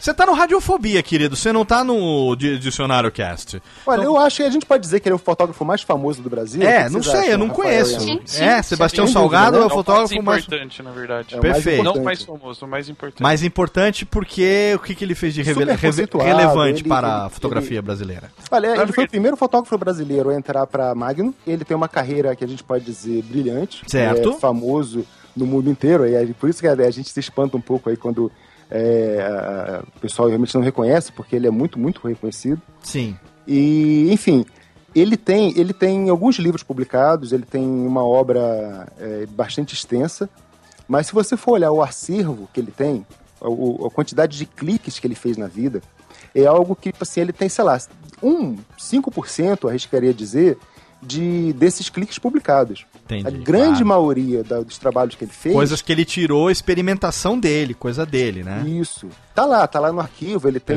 é, é um arquivo gigantesco. Perfeito. Agora, é- é aí a pergunta que a gente tem que fazer é quanto. É, é- é igual música, cara. Você tem que praticar pra você chegar à perfeição.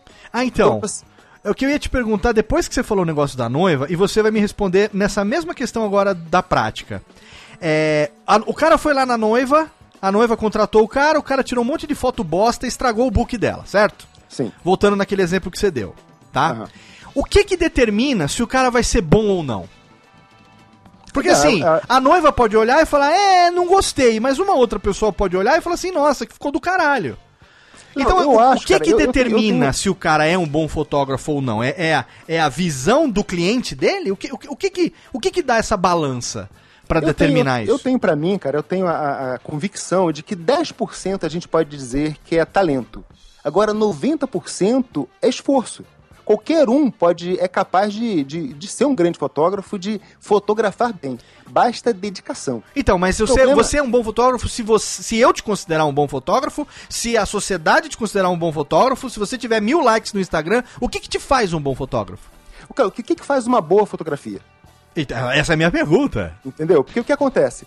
É, qualquer um, seja uma criança, na verdade até bebês, se você mostra para uma criança uma fotografia ruim e uma fotografia boa, ela vai ter reações diferentes. Hum. A, a- a noção que a gente tem sobre a, a resposta à imagem é intuitiva. Certo. Eu, eu costumo dizer que nós somos seres visuais. O, o, o, ser humano ele aprende a lidar com imagem antes dele aprender a lidar com, com a linguagem verbal, com, antes dele aprender a falar. Certo. Então a, a imagem pra gente é tão intuitiva que você consegue distinguir o que, que é belo e o que, que é feio, o que, que é bonito e o que, que, que, que não presta, o que, que, o que, que, é, o que, que é, é, é, foi mal feito, vamos dizer assim, em termos de fotografia, intuitivamente, sem você saber o porquê. Hum. E agora, agora para você conseguir fotografar bem, você tem que desenvolver o seu instinto de você conseguir o enquadramento que você quer antes mesmo de você fazer o clique. Você tem que visualizar a foto antes dela ser realmente efetivada, entendeu? Antes de você realmente fazer a foto. Hum. A gente costuma dizer que o fotógrafo ele fotografa com, com os olhos, não com a câmera. Sim. Entende? Sim. Então, quanto, quanto mais você praticar a fotografia, quanto mais você pensar fotograficamente, mais você vai desenvolvendo o seu olhar para você fotografar bem. Tá. É, é, a, gente não pode. É, o, o, que a gente consegue passar para quem está começando é, são as técnicas. A gente pode falar sobre os pontos de ouro, a gente pode falar sobre proporção, a gente pode falar sobre linhas paralelas.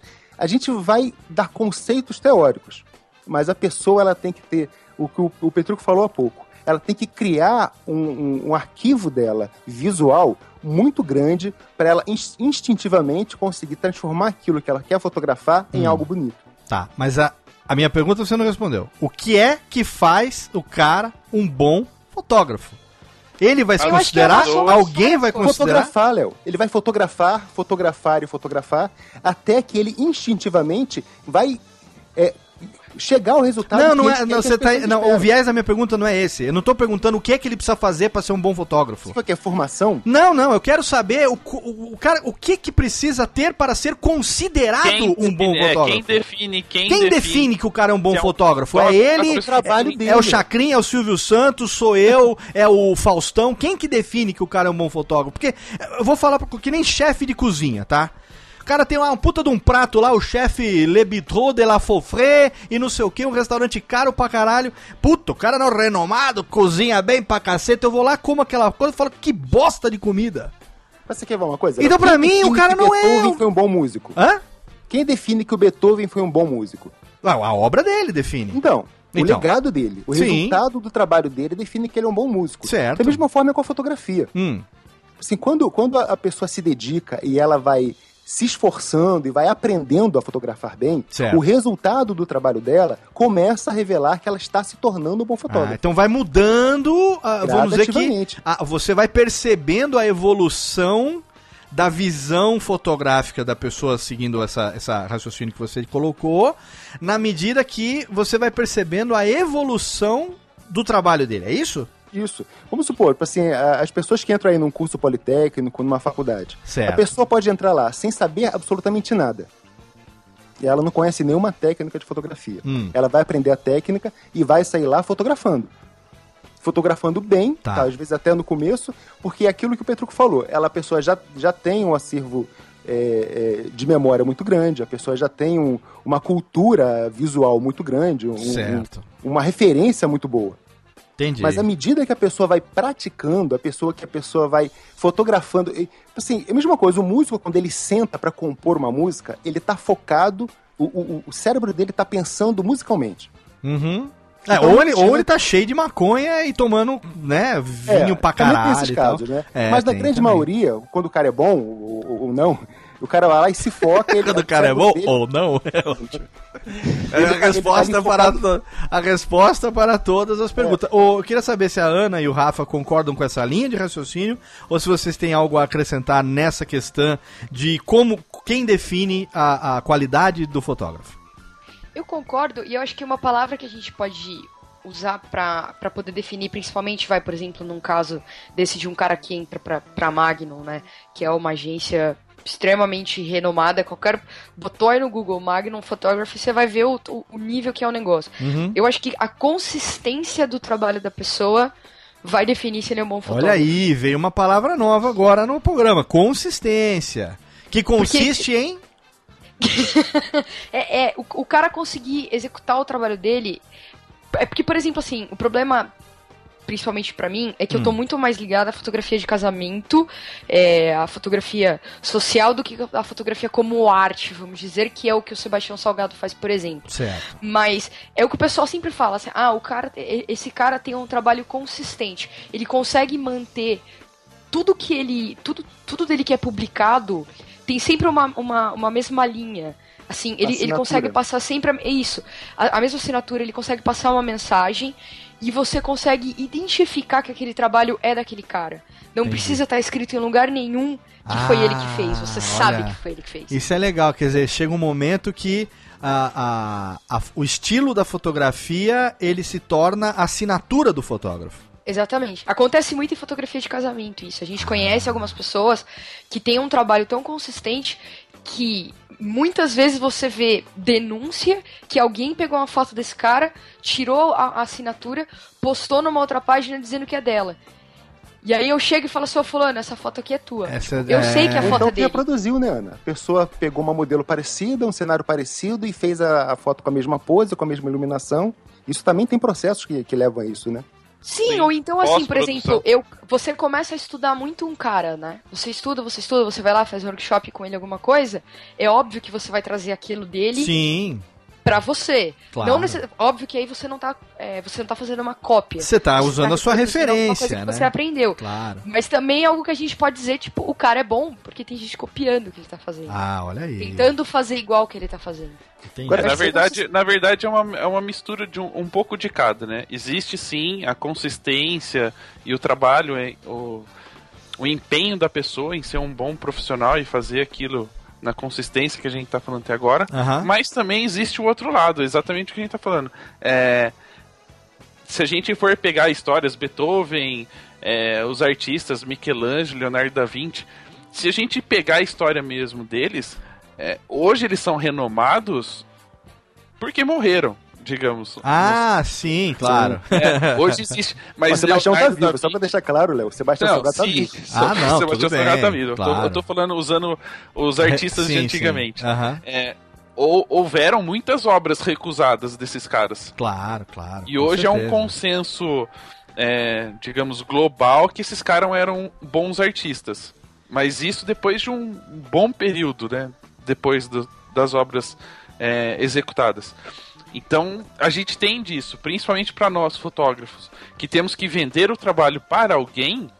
É importante que esse alguém entenda que somos bons profissionais. Ah, claro, entendi. Agora, você quer ver e... uma coisa que é importante, Léo? Ah. Assim, essa palavra que a, que a Ana usou é, é muito, é muito apropriada, porque a, a consistência. Porque hum. é o hum. seguinte, qualquer um, em algum momento, vai fazer uma foto perfeita. Uma foto excelente. Certo, qualquer um. Certo. Assim, ele fez uma. Tá. Mas agora, quando começa, você faz uma. Ficou genial, todo mundo aprova, você vai lá, coloca ela e ganha concurso. Depois você faz outra. Você vai fazendo. Conforme você vai conseguindo manter aquele padrão de nível de qualidade hum. e por, por, um tempo maior, aí você consegue dizer que você já está chegando no nível de qualidade aceitável. Entendi, entendi. Entendeu? Quando, agora, quando, aquele, quando você está naquele nível, que você faz uma excelente, uma, uma ruim, outra ruim, outra ruim, outra ruim, outra excelente, aí sim, você tem que estudar um pouco mais. Ah, entendi. Excelente. Olha só, quem disse que fotografia não seria tão interessante? Ô, Thiago Fujiwara, você que tem aí uma T. Como é que chama? T3i? T6i? Ele já vendeu já depois de tudo isso. Ah, já, essa hora aqui. Ele já tava, ele entrou ali no, no. Como é que chama lá? No bomnegócio.com. OLX. OLX já trocou, trocou por fralda, que ele vai usar mais do que a máquina. Ele é... falou, deixa quieto. Você, você, você, Tiago Fujara, você, quem não sabe, quem sabe, sabe, quem não sabe, não sabe. O Thiago, o Thiago trabalha com turismo, né? Então, ele também viaja ao mundo, acompanha grupos e tal, de viagem. E... Posso fazer uma pergunta pro Thiago? Claro. A gente ouve muito essa pergunta e eu gostaria de fazer para ele. Diga. É, você só viaja ou você trabalha também? É, boa, boa. Cara, é o que eu mais ouço. Todo mundo fala assim: Nossa, eu queria estar no teu lugar. Não tem um emprego aí para mim? Eu é. ouço isso toda semana. Porque o pessoal vê as fotos de hotel, uh, vê foto de piscina, de paisagem. E o pessoal acha que a gente vai para os lugares e assim, o pessoal dá mil dólares na nossa mão e fala, passa uma semana aqui. Ou se vira negão, e né? não é, né? Ah. Que nem o Léo falou, quando eu tava em Dubai, eu tava para uma feira de turismo. Então eu tava o dia inteiro de terno, gravata, sapato social naquele calor de 43 graus. E quando eu conseguia, eu escapava para algum lugar para tirar foto, para fazer algum vídeo, alguma coisinha, né? Então tem muito disso. O pessoal acha que é mil maravilhas, mas não é não. Acha que é vida de nababos, né? Exatamente. Mas, o Ti, as pessoas com certeza, às vezes você tá numa viagem acompanhando um grupo e tal, eventualmente acontece, né? Uhum. É, aí o pessoal fala assim, não, porra, Thiago tira foto, o cara é bom nisso, pô. O cara tá com essa câmera aí pendurada no pescoço, não vai ser bom, né? Não vai ser bom. E aí, cara? Você encara numa boa aí ou bate o fraco de falar assim, vai que eu faço uma cagada? Ah, não, eu encaro pelo seguinte: é. o pessoal olha, vê a câmera, olha para cima, vê que eu sou japonês. Então, boa. Para um brasileiro, isso daí é 100% de certeza que o cara é bom. Certeza, com certeza. E é, pior que isso é uma coisa, Léo. Quando é. eu tô com a minha câmera, às vezes eu quero tirar uma foto já, me, com, comigo e com a Aline, por exemplo, você tem umas quatro pessoas que estão sozinhas ali. E tem uma que tem uma câmera grande, ou tem um japonês, eu sempre peço para essa pessoa tirar. Então é o virou um estigma já isso daí, né? Cara, de, ah, tira legal. essa foto para mim. Excelente. E uma coisa que eu queria falar também, que a gente tava falando do, do cara que acaba faz o um cursinho coisa e sai cobrando e sai, ah, eu sou profissional. É. Eu tive um problema com isso agora, quando nasceram as meninas. É. Uh, eu tava trabalhando, a Aline me ligou, falou, ó, oh, Ti, tô em trabalho de parto, né? Ih, caralho. Meu, saí correndo do escritório, que nem um maluco, fui Barata direto pro hospital. voa. Vambora, claro. E aí, quando eu tava na, na sala, antes de eu entrar pro parto, ah. chegou uma menina lá com uma câmera na mão e falou: Olha, eu sou da equipe aqui do, do hospital, que não sei o que lá. Já passei por e isso. estou vendendo pacotão da alegria aqui. Pacotão é da realidade. E é. foto e não sei o que lá. Aí ela deu o valor. Eu pensei, falei, poxa, tá caro. Não tem um advogado de porta de cadeia? Esse é o fotógrafo de é. porta de maternidade. Exatamente. Só que eu pensei, pô, são gêmeas. É. Poxa, é o nascimento das minhas primeiras filhas. Eu preciso Porra. registrar isso e eu não tenho nada em mãos, não tenho nenhum celular. E quando eu tiver em mãos, eu vou ter uma delas e depois a outra, então aí fudeu, né? Exatamente. E aí eu contratei. E cara, quando eu vi as fotos, Puta foi que... a maior brochada que eu já vi na vida. Caralho. Porque é. assim, foi. A menina tirava foto no modo automático. Ela tava com uma, uma Canon super boa, com lente boa e tirando no automático. Nossa. Sabe, não tiveram o mínimo esmero de, de tratar a foto para me devolver. Eles simplesmente me deram um CD com as fotos, falaram, tá aqui, a filmagem fica pronta em 40 dias. Olha e assim, para mim foi mega broxante. Eu não recomendo para ninguém que. Eu tenho vários amigos que estão agora com, esperando bebê. Eu falei, poxa, não contrata o serviço desses caras, que é picaretagem, né? Então, isso é um grande problema da profissão, às vezes não ser regulamentada ou não ter uh, esse negócio de como saber que o cara é bom ou não é. O cara te pega num momento, sabe, é, delicado. de fragilidade ali, né? É, e assim, poxa, Pra é mim, assim, ataque de oportunidade, ficaram... né? Ataque de oportunidade. Ou não tem tu, vai tu mesmo. Você vai lá e choca, né? É, a gente assim, eu, que, que é homem, eu sou homem, homem é um pouco mais ogro, né? Então você aceita melhor. Mas eu imagino o estrago que um fotógrafo desse não faz para uma noiva que passou Exato. dois anos planejando é, um casamento. O Alex deu o exemplo aí, né? Claro. É, cara, é horrível. Eu, eu, eu tava ouvindo ele falar e eu me, me colocava no lugar falando, meu, podia ser três Passei vezes pior do que daí. por essa bosta, né, cara? É, uma dica para quem tá, tá ouvindo o programa e vai passar por essa situação de, de ir no hospital e ter neném, é. é primeiro que é proibido venda casada, tá? Então os hospitais não podem obrigar você a contratar. Ah, tá. Mas às vezes a tem a pessoinha a pessoa... ali oferecendo, né? É, então. Mas normalmente a pessoa que está dentro do hospital é venda casada. Aham. Uhum. O hospital fala, Porque não, eles não deixam você contratar de fora, é. entendeu? Mas ah, se você for entendi. com antecedência, conversar com o pessoal do hospital, ah, tem muitos fotógrafos hoje que são especializados em partes, então eles têm cursos para participar do, do momento, né? Também não é qualquer um que entra lá e fotografa o uhum. parto. Tem um treinamento do hospital. Então o tem muito. profissional geralmente ele já tem a entrada no hospital, ele já está com tudo esquematizado para ele oferecer o trabalho. Né? Exato. Então procurem profissionais, é, procurem aí na internet, vocês vão ter vários nomes. Conversa com esse cara, vê se ele tem se ele tem a, o, o, certificado do hospital, se ele já é cadastrado, Porque normalmente, quando é do próprio hospital, normalmente não é uma pessoa é, que é fotógrafo. É Sim. uma funcionária, Funcionária do do hospital. hospital. que tem a câmera. É. Olha aí Não, que às vezes é uma empresa que tem, que fez acordo com o hospital e pode. Ah, O, o problema, na verdade, é que em alguns hospitais eles vão falar que não pode, que você só pode contratar o de lá de dentro. Tá, entendi. E aí você tem essa que entrar no é pequenas causas pra provar que isso é uma venda casada e que você quer levar o seu fotógrafo. Olha Essa Tem empresa hospital- é isso. Exatamente. Tem hospital que tem a sua equipe, ela deixa a mãe levar outro fotógrafo, mas tem que pagar uma taxinha simbólica. Mas olha aí que barbaridade, viu? Brincadeira aí, ô. Só eu que tô vendo isso, hein? Barbaridade, comandante Hamilton. Chama agora lá o bloco do recadalho, daqui a pouco a gente volta. Põe na tela aqui, eu quero imagens agora. Quer dizer, não quero imagens porque ficaram uma bosta as imagens. Aqui.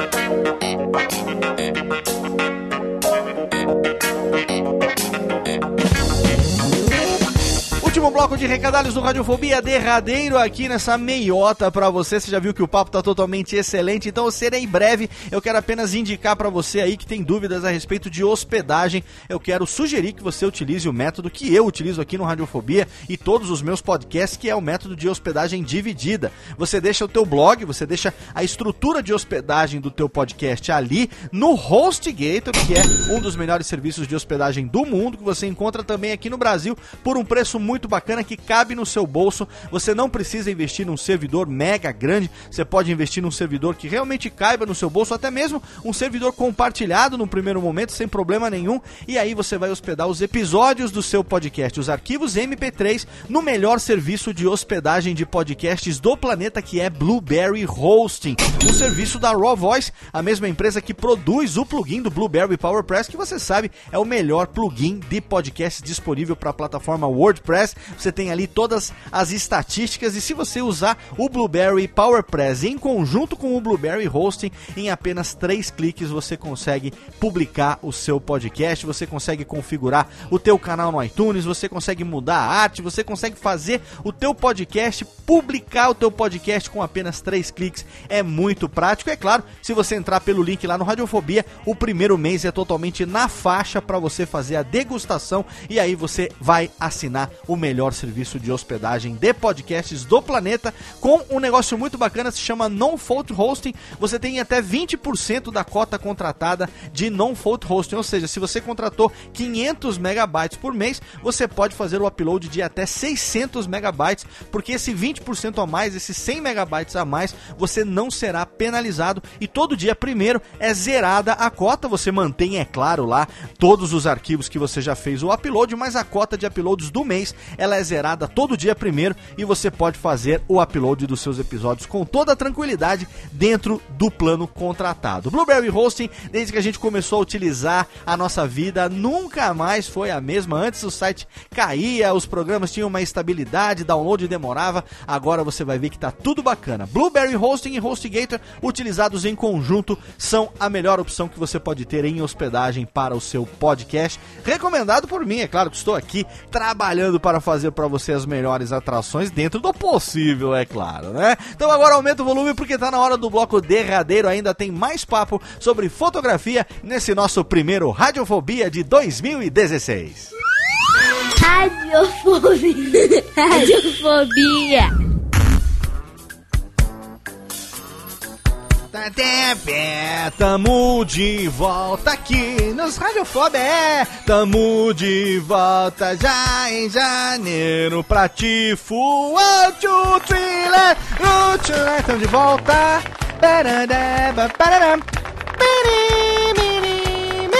Anões, estão batendo palma em cima da música, anões, eu não gosto disso. Que foi, anões? Estão começando o ano empolgadaços, hein? Estão empolgados? Passaram. Estão com o cabelinho liso. O que passou? Enemaru com babosa no cabelo? Passou Soul Glow no cabelo, Rubens? É? E o Jorge, o que, que passou esse aí? Está com New Wave Glitter Gel, Jorge. Tá entregando a idade total. E olha só, os anões estão bonitinhos aqui, todos eles começando o ano no seu Radiofobia. Hoje a gente tem tanta coisa para falar de fotografia. O assunto é tão fascinante que se fosse para fazer, se fosse para falar tudo aquilo que eu gostaria de falar nesse programa sobre fotografia, eu mudava o nome de radiofobia para radiofotografia ou qualquer coisa nesse sentido, entendeu? Eu faria. Radiofotobia. Radiofotobia ou qualquer coisa assim. Eu faria um podcast para concorrer com papo de fotógrafo and fotometrando. É isso que eu faria. É isso que eu faria. Não, pode, ficar aí com o seu. Para falar sobre fotografia, porque o assunto é fascinante. Você ouve agora, o Alex está começando, né? O fotometrando. Tá com quantos programas na data de hoje, Alex? Uns nove Seis. já? Não? Seis. Seis lá. Seis programas. Enquanto que o Papo de Fotógrafo, na data da gravação, está com 116, é isso? Exato. Na, eh, 116 oficiais. né? Oficiais 116, fora o bafo, né, Rafa? Fora o bafo. Fora a gente tem ainda um podcast que fala sobre fotografia analógica, que vai pro sexto episódio. Ah, é, que tem um nome muito congênero. Como é que é o nome mesmo? É. Papo analógico. Papo analógico. Papo analógico. É, mas é papo analógico. Aquele, aquele outra atração que eu vi lá, não cheguei a ver o que, que é. Como é que chama? O que, que é aquilo lá, hein? Ué, pra acabar? É, o que, que é aquilo lá, hein? Que, que Era é? os perrengues que a gente passa na profissão. Ah! De vez em quando a gente gravava. Ah, olha aí, que legal. Inclusive é um assunto que nós vamos abordar um pouquinho daqui a pouco. Vocês já vão preparando aí algu- alguns micos, hein? Micos da profissão de fotógrafo. Mas o que eu quero falar nesse momento agora é sobre podcast de fotografia, exatamente. Então, estamos aqui com Ana Cariani e Rafael Petroco com Papo de Fotógrafo. E eu tenho um orgulho filha da puta desses dois. Porque eu tenho uma, uma participação minha. Uma coisa não é. não- não- diretamente não tem nada lá com os caras, nada. Mas eu fico assistindo de longe, observando e fico vendo tudo. Eu observo tudo. Eu observo, acho que por isso que talvez eu seria um fotógrafo marromeno. Porque eu, eu sou um bom observador. Então eu fico lá observando é, e ouvindo também, obviamente, que é a minha especialidade, mas eu fico olhando a, a preocupação que eles têm com é, design, com layout. Acompanhei quantas vezes eles mudaram, modernizaram, sempre colocando ali de uma maneira mais é, bacana, mais acessível para quem entra. E, e eu vi a coisa nascer, né? Vi o papo de fotógrafo começar e evoluir a ponto de 2015 ter é, premiações, reconhecimento, é, citação em reportagens, em mídia, muito legal, meio em mensagem, outras coisas muito legais que aconteceram que eu fico CNPJ. aqui CNPJ, que eu fico aqui de longe com aquele orgulhozinho alheio foda, né, aqui que sempre que acontece, porque a Ana é uma querida, o Rafa também fazendo um trabalho excelente é, de um nicho muito pouco explorado, que agora também entra aí o Alex com a sua expertise, começando também o fotometrando. Mas o que eu queria saber de vocês agora, começando pela Ana e pelo Rafa, pelo tempo, pelo tempo de casa, pelo tempo de longevidade. Primeiros mais velhos. Primeiros mais velhos, exatamente. Eu falei primeiras damas na abertura do programa, agora é primeiros mais velhos. Depois eu o ganhei de novo. de- ganhou de novo. Depois o Alex complementa também. É o seguinte: é, o desafio, porque olha só, é, eu, eu faço podcast, eu me profissionalizei é, nisso nos últimos quatro anos. É, vivo exclusivamente com podcast, então não só através dos que eu edito é, os meus programas, como Radiofobia, mas principalmente para os programas que eu edito para os clientes através da empresa e também para os cursos, os alunos, livro, workshop e tudo mais, né?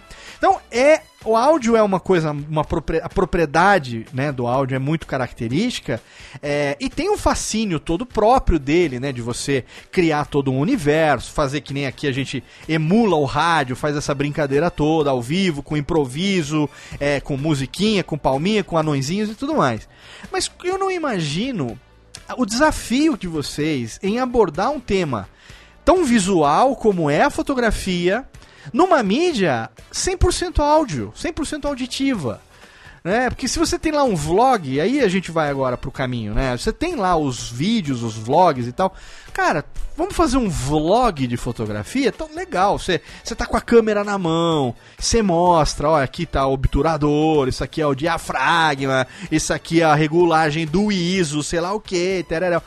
Mas não, lógico que o podcast não é um podcast tutorial para tirar foto, não é, não é um curso, né?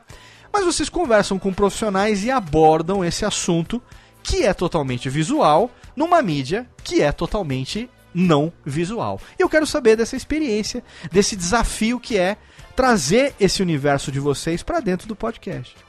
Bom, você já percebeu que a gente tá há muito tempo aqui conversando sobre fotografia e em nenhum momento a gente falou da fotografia em si. Sim, sim, com né, certeza. Da, da questão técnica. Então, na verdade, é possível falar de fotografia, porque a fotografia não envolve só o impresso.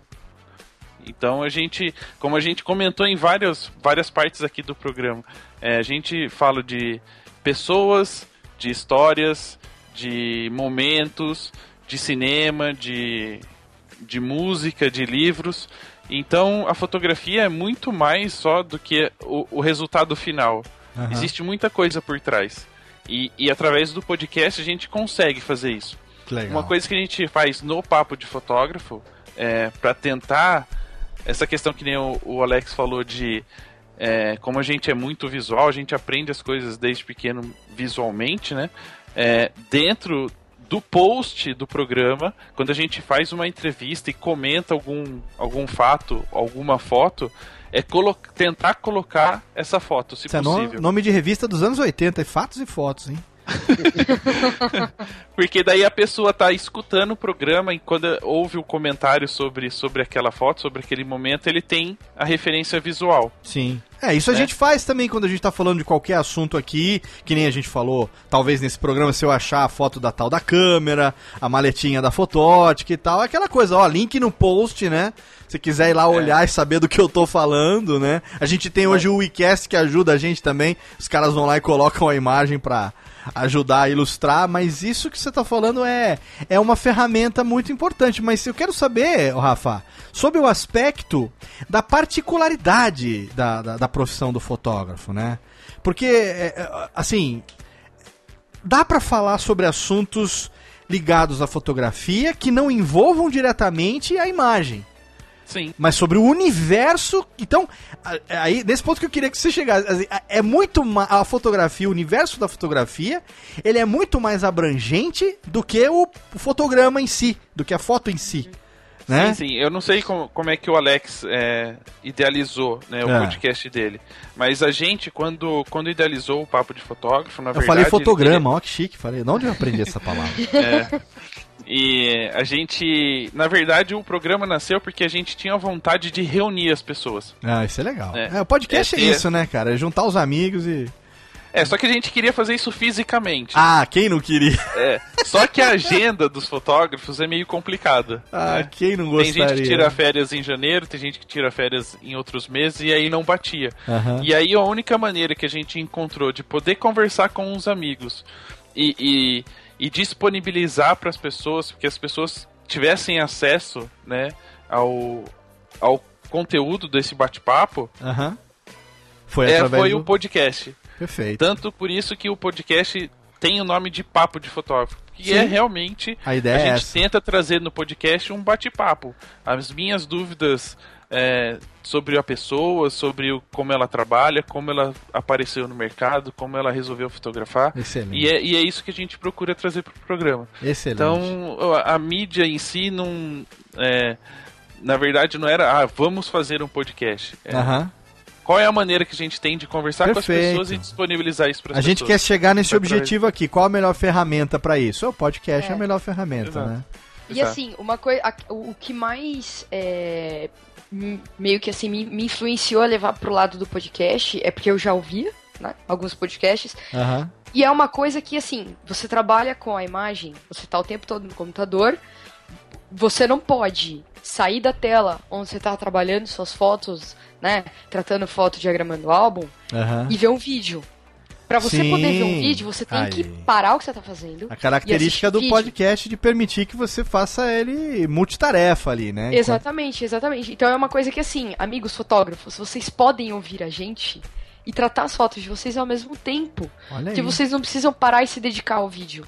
E assim, o vídeo, óbvio, a gente vai ver assim, os canais que tem de fotografia no YouTube, normalmente são vídeo que de 20 minutos. A Sim. pessoa pode parar e assistir por 20 minutos. Claro. O podcast, os nossos podcasts têm duas horas. Olha aí, tá vendo? O cara não vai parar por duas horas. E ele pode continuar trabalhando. Então, assim, eu acho que é quase que uma.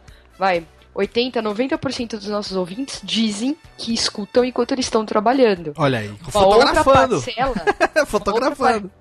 também uma outra parcela que diz, ah, eu escuto quando eu tô. Né, que não necessariamente são pessoas que trabalham 100% com fotografia. Claro. É, os ouvintes nossos que não são fotógrafos escutam porque gostam. Então eu falo, ah, eu escuto no trânsito, eu escuto no ônibus, eu escuto no Sim, carro. na academia. Mas é uma parcela tal, bem menor. Lavando louça, ó, se você aí que tem. Você aí que é casado e que tem filhos e que ajuda nas tarefas domésticas, como eu. Nada melhor para você lavar a louça do que um podcast na orelha. É, Aquela É pilha de. Quanto maior a pilha de louça, mais feliz você fica. Oba, hoje dá pra ouvir dois, né? e você, Alex, qual foi a sua, a sua concepção ao fazer o fotometrando? Foi essa também do papo ou você tem uma pegada mais técnica, alguma coisa mais de compartilhar conhecimento? Pois é, cara. Eu, eu fui acho, pro lado mais difícil, que é, que é exatamente esse ponto que você está abordando aí. Eu, eu tento levar pro, pro Fotometrando uma, uma pegada mais técnica mesmo. Tanto é que os três primeiros episódios eu venho é, explicando para tirando dúvidas para quem quer comprar câmera, que o que, que é importante a pessoa aprender para comprar uma boa câmera. Olha, isso é legal. eu falo, e eu falo muito de coisa técnica lá, obturador, diafragma ISO, processador de imagem. E aí, assim, o, o- é um desafio, né? Um grande desafio. E, exatamente, como é que a gente vai ensinar é, para quem está ouvindo apenas uma, uma, uma coisa você que o desafio é maior, então, de abordar algo É. visual numa, numa atração em áudio, então.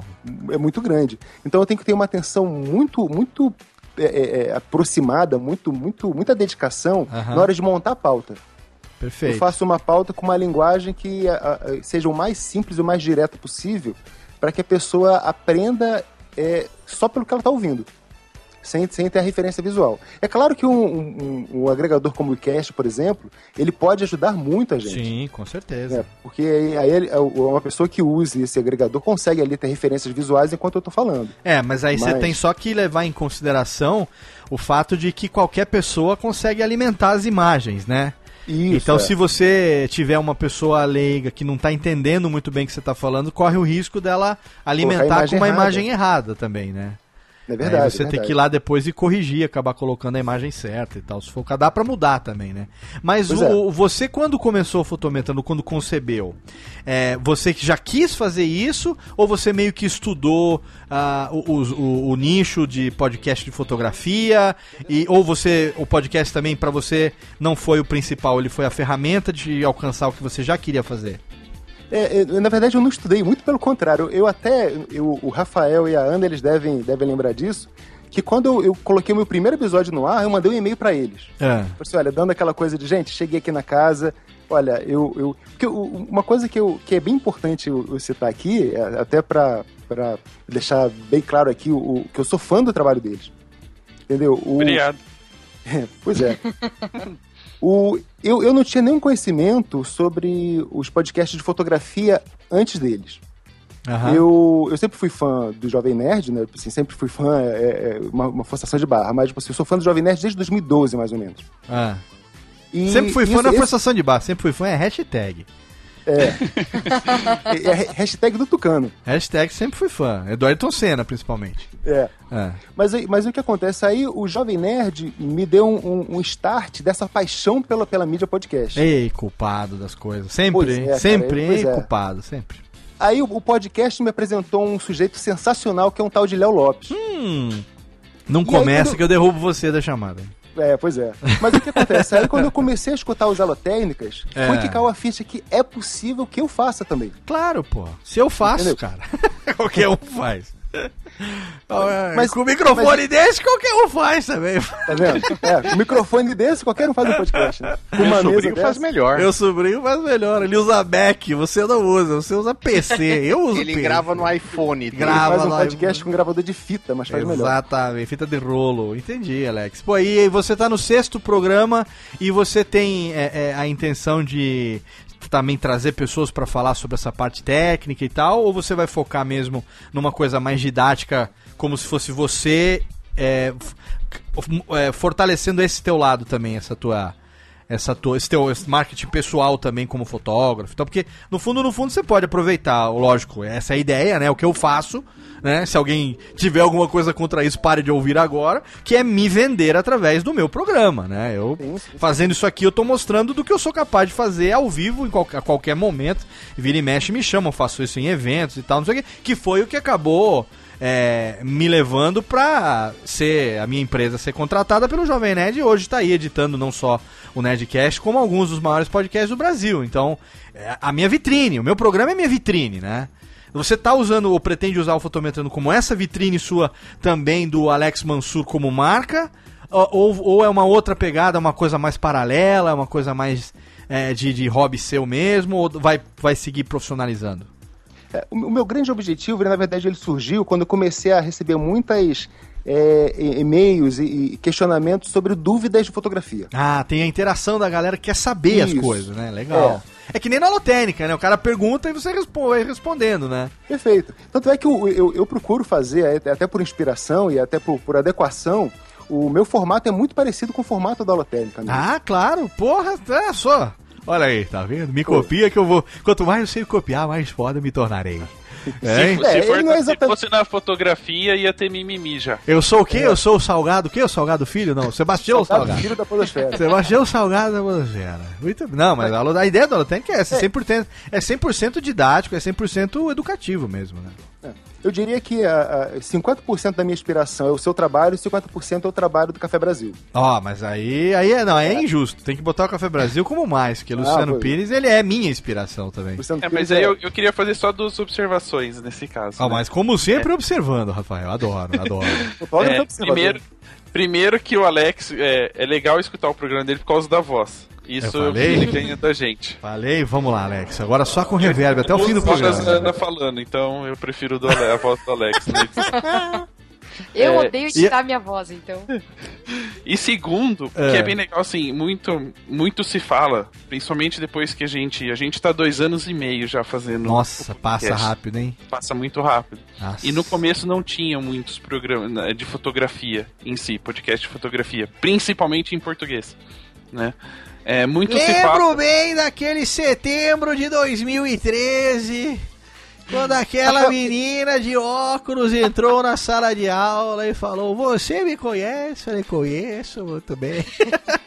Rafael, eu vou te interromper um instantinho só pra falar uma coisa que é muito importante aqui a falar nesse momento agora. Ah, Eu soube, cara, do programa deles quando eu fui escrever o meu feed no iTunes. olha aí. Naquele momento, assim, eu escrevi o feed e falei, peraí, deixa eu dar uma olhada aqui pra ver se tem alguma coisa de fotografia. Eu não tinha olhado ainda. Olha aí. Quando tá eu vendo? olhei lá, coloquei fotografia e deu, apareceu um. O, o nome dele é Papo de Fotógrafo. Aí eu Sim. procurei fotografia, fotometrando pra ver se já tinha alguma coisa parecida. Sim. Aí eu vi lá no cantinho, na- nas indicações do iTunes, o Papo de Fotô, Fotógrafo. fotô.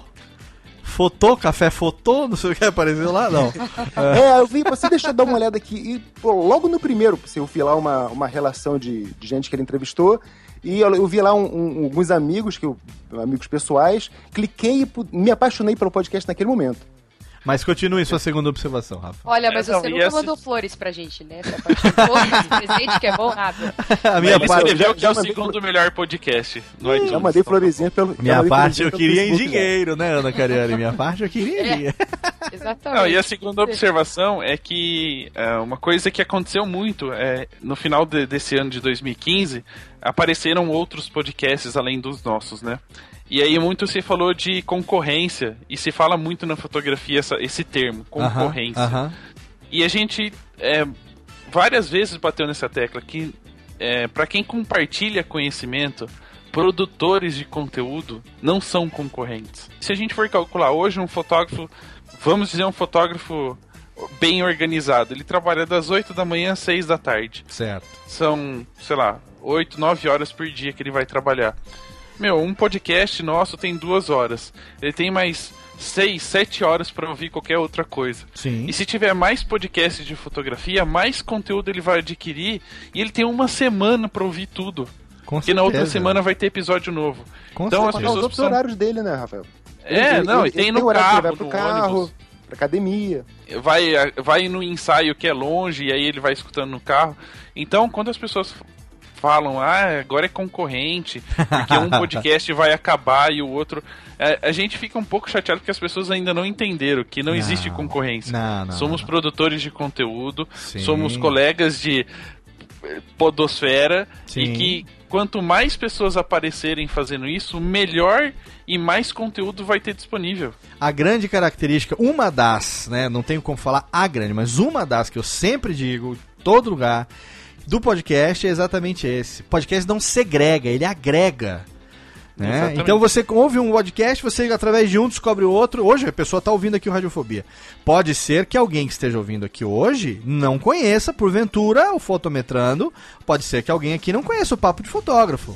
A intenção em fazer esse crossover né? Poderia chamar o Zé Ruela, não sei quem, e o meu primo Dudu, e o meu cunhado, e vamos falar de fotografia aqui. Tá, mas e daí? A minha intenção do Radiofobia não é essa. Quem me conhece sabe, quem conhece meu trabalho sabe. A minha intenção nesse primeiro programa do ano é um crossover. O que é o crossover? Trazer programas aqui, apresentá-los para minha audiência que não necessariamente conhece vocês. Pode Vamos ser que acompanhar números, os números dos downloads. Não, isso não. A minha audiência não espere muita coisa, não, viu? Que o ouvinte do Radiofobia ele tem um neurôniozinho meio torto, mas a intenção é boa, a intenção é essa, entendeu? A intenção é exatamente essa, é mostrar. Então, é o que? O cara ouve Radiofobia, não sei porquê, há sete anos ele tá ouvindo essa bosta, sangrando pelo nariz, mas tá.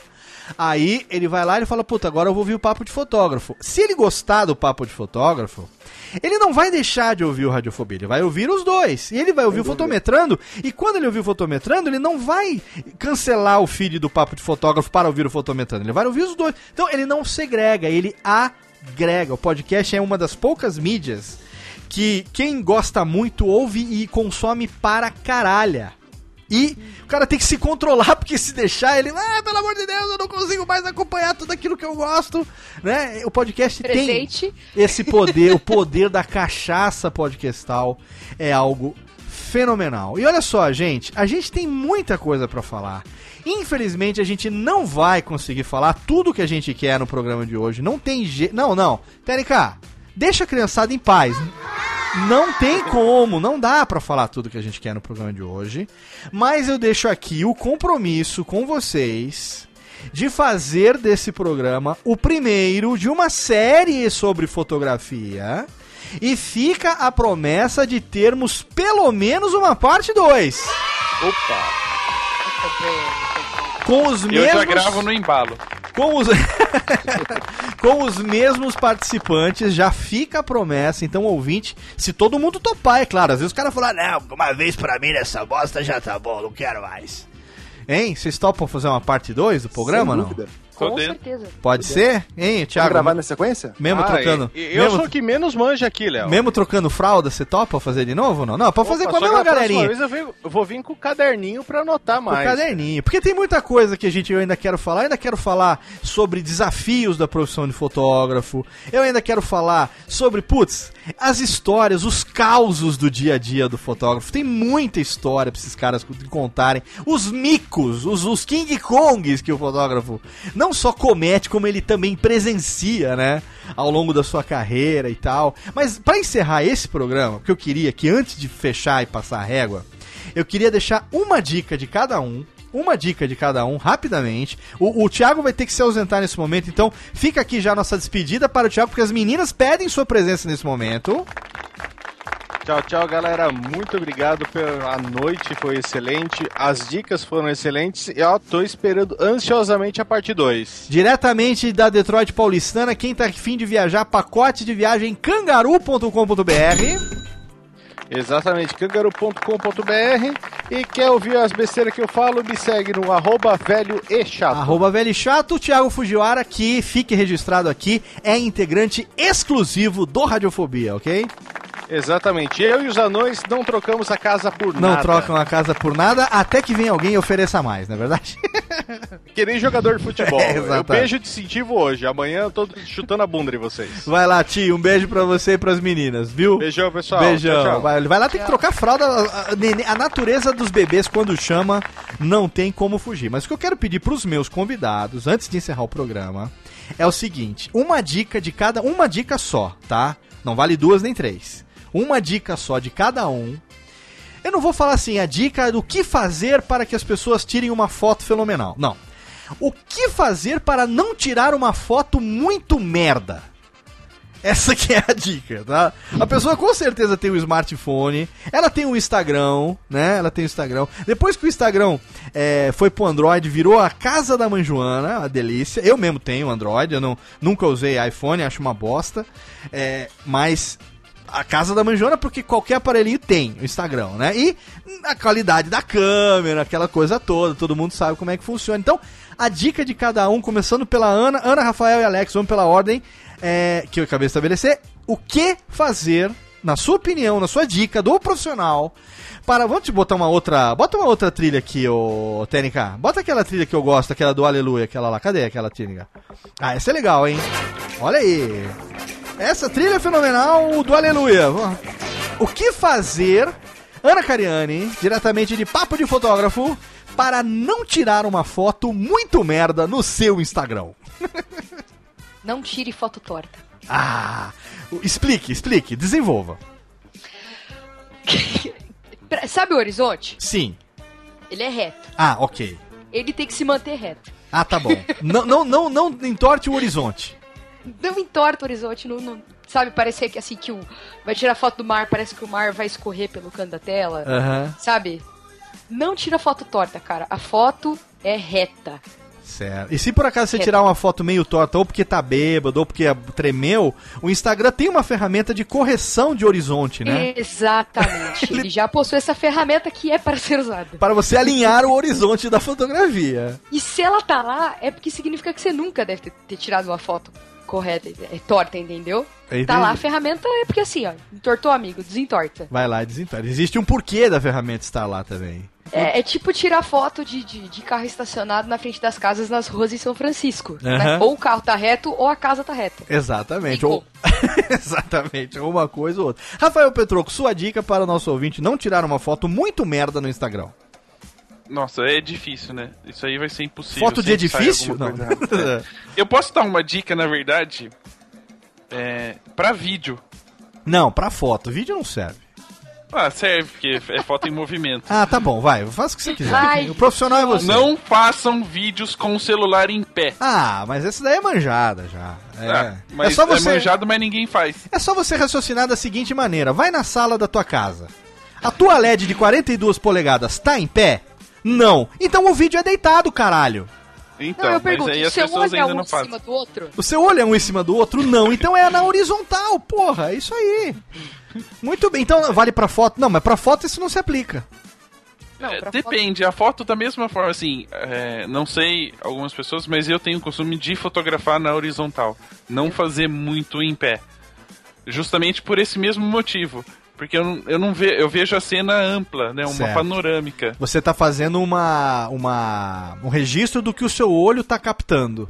Exatamente. Perfeito, perfeito. Tem Então, sentido. eu também não faço muita. vertical é muito mais utilizada pra moda. fazer foto pra no mostrar espelho. modelo de corpo inteiro. É, a gente tira tal. quando tá numa formatura, quer mostrar a pessoa a elegância da cabeça aos pés. Exato.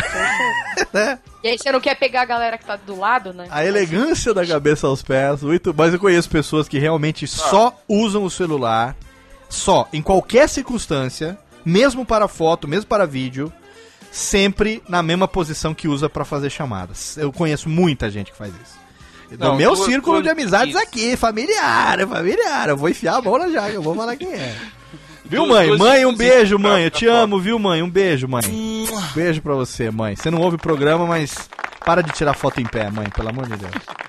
É, duas diquinhas então, pra não fazer uma foto. Não Eu falei foto que era uma, nem duas, nem três, mas vem o homem das observações que é dar duas. Vai lá. Não, é que tem as pessoas que fazem foto na frente do espelho e fazem biquinho na frente Ah, do espelho. duck face, duck face. Torta.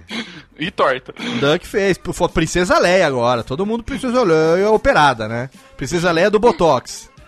Princesa Leia velha do Botox. Muito bem. Ficou a cara da Dona Neves. Dá uma olhada na Princesa Leia velha e da Dona Neves, a avó da Chiquinha. Você vai ver que ficou igualzinha as duas. e qual a segunda dica, Rafael Petroco? Não, já foi. Não, era essa. Ah, era só essa? Era uma que vale por duas? É. Ah, tá. E, e você, Alex Mansur, qual a sua dica para a pessoa não fazer uma foto muito merda no Instagram? Olha, é- é- a dica que eu dou, cara, é não faça foto com uma mão só. Cara, Deus te deu duas mãos. Se você tem duas mãos, se você não tem nenhum problema físico, claro, mas se você tem duas mãos, cara, segure o celular com uma mão e clique lá com a outra. Ah, bom? a não ser que seja Isso aí, selfie, cara- né? Aí não tem jeito. É, mas é, e- e- pode. É, selfie pode, não tem jeito. É. Mas isso é importante, cara, porque quando a pessoa tá segurando uma câmera com a mão e, e tá preocupada, ela com a mesma mão de fizer- fazer o clique, ela não consegue enquadrar direito e a mão treme. Certo, claro, sempre treme. Assim. É, então sai um pouco desfocado, o enquadramento não vai sair tão bom quando ele quer. Então segura a câmera com uma mão, vai lá, faz o enquadramento de jeitinho, estabiliza a mão e vai lá com outro dedo Excelente. clica lá, entendeu? Excelente. E agora, se vocês me permitem, eu gostaria também de dar a minha dica, humildemente, a minha dica, pra você que não quer tirar uma foto muito merda no Instagram. Posso dar a minha dica? Pô, sem dúvida. Pode, é só contratar a gente. Ah, isso não, essa é a segunda dica então. Eu vou fazer que nem Rafael, eu vou dar duas dicas. A primeira dica é essa: contrate os meninos aqui que estão aqui, vão fazer o seu jabá daqui a pouquinho. A Térica já está com a mão no gatilho. Mas a dica de ouro mesmo, pra você que não quer tirar uma foto merda no Instagram, é o seguinte: não usa o Instagram, caralho. Desiste. Desista. Entendeu? Não usa o Instagram. Porque se você está tirando fotos do Instagram, é porque você realmente. é, você precisa. Eu conheço pessoas que tiram foto na câmera profissional, fazem um upload para o celular e publicam no Instagram. Eu tô com a mão- a mãozinha levantada nesse momento. É. Eu e também, eu não eu tenho nada contra isso. Não tenho nada contra Nós vamos isso. falar a mesma coisa, Pedro. Eu não tenho nada contra isso, viu, gente? Eu acho que isso é totalmente fenomenal, principalmente quando você tem uma reputação a zerar, não é verdade? Muito bem, menos. muito bem. Técnica, ó, não tem jeito, infelizmente, Zé Fini. Ah, mas ficou muito foda, não ficou não? Ficou foda para cá. muito foda. Muito foda. então chama, Térica. Chama o Toy Story, chama o Buzz, chama Buzz, chama o Woody. E vamos lá.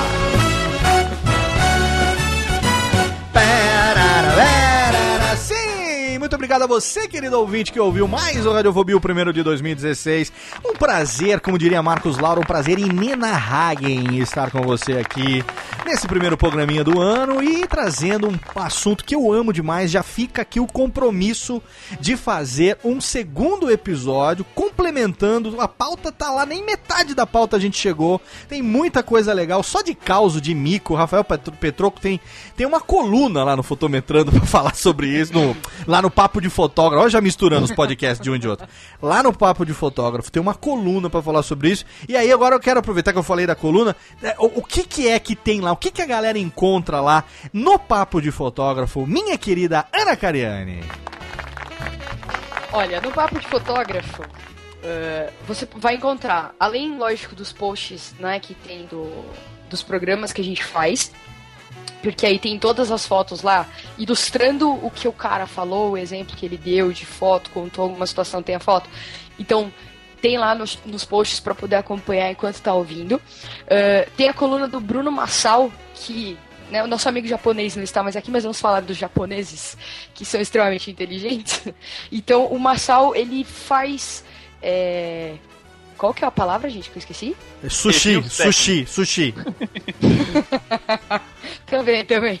Qual que é a palavra, Petro? Qual é a palavra que é? Faz Reviews técnicos. Suruba. Não, Reviews, reviews técnicos, Ah. isso aí. tá. Então a gente tem algum equipamento, alguém às vezes manda alguma coisa pra gente e tal, a gente manda pro Massal porque ele manja muito mais dos Paranauê da parte técnica do que a gente. A gente só Legal. enrola só. Maravilha.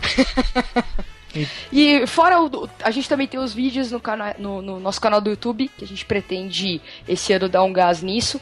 Também tá lá no, no site, pode entrar que tá tudo lá, é muito mais fácil de achar. Por favor, URL. papodefotógrafo.com.br Muito bem, e eu tô sabendo que você também, tanto você quanto o Rafael, tem o seu próprio site pessoal também, anacariane.com.br, é isso? anacarene.com. Ponto .com, olha, internacional. Mas é, direciona. é internacional. E pro nosso ouvinte que tem dislexia, é claro, não sabe não sabe soletrar Cariani, os links tá no post, obviamente, né? É só você ir lá, tem o link pro Twitter deles pra acompanhar, tem o link pro Twitter do Papo de Fotógrafo, tem também o link para o Twitter e para o site pessoal de Rafael Petroco. O meu é mais curtinho, é só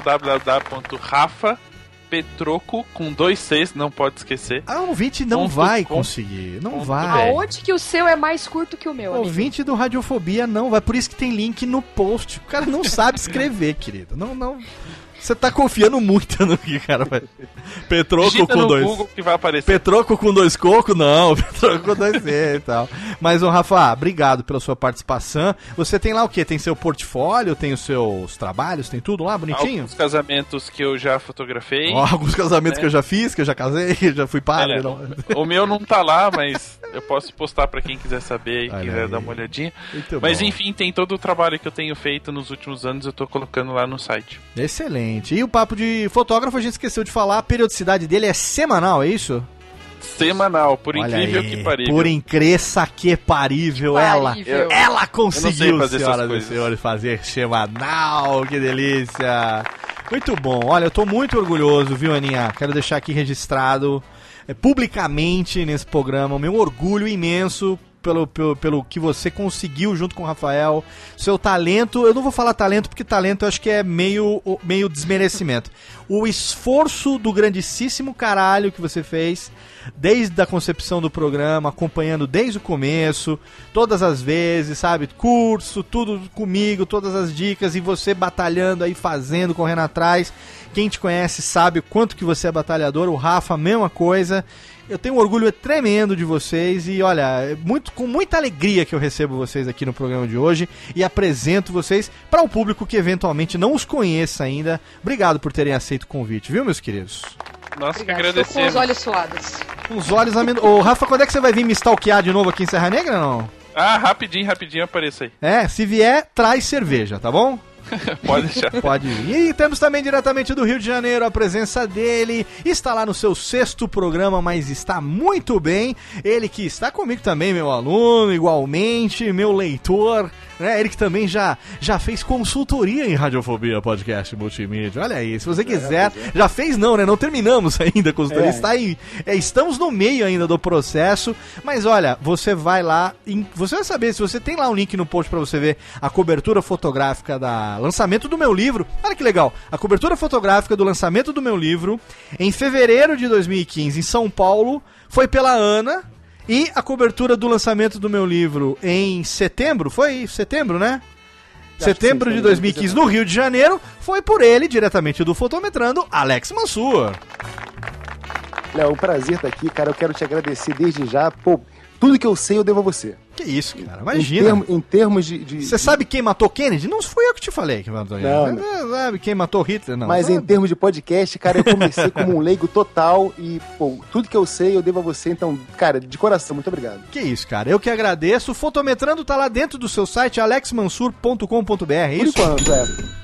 Por enquanto ele tá hospedado lá por comodidades financeiras, mas Claro. no futuro a gente vai ter um- uma hospedagem própria. Sim, vamos conversar em breve, fazer um site bonitão para o Fotometrando, né?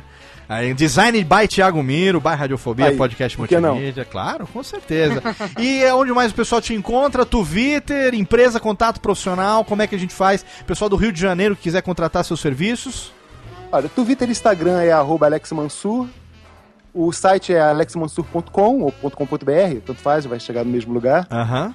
E, enfim, tá lá, tem meus e-mails, meu telefone, qualquer um que queira me adicionar no WhatsApp pode ficar à vontade. E você atende aí Grande Rio de Janeiro, você faz outros estados também, como é que é?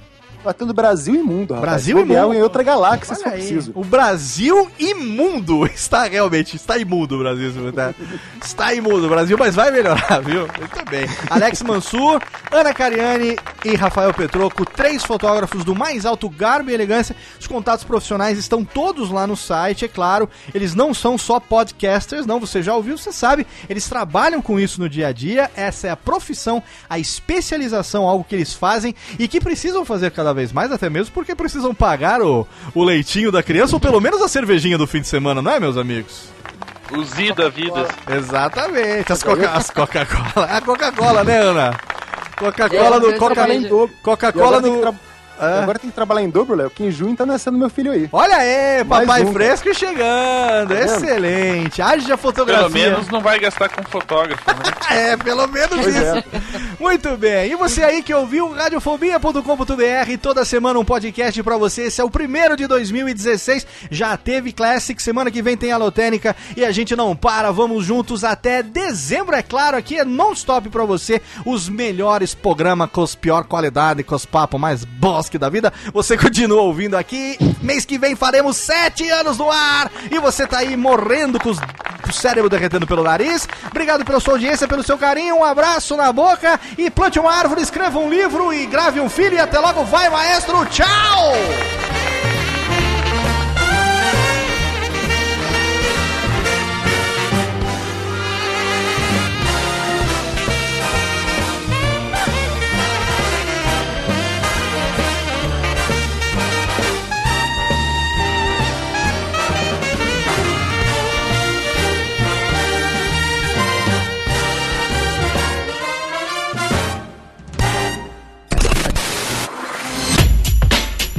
Rádio Fobia. Este podcast foi produzido por Radiofobia, podcast e multimídia.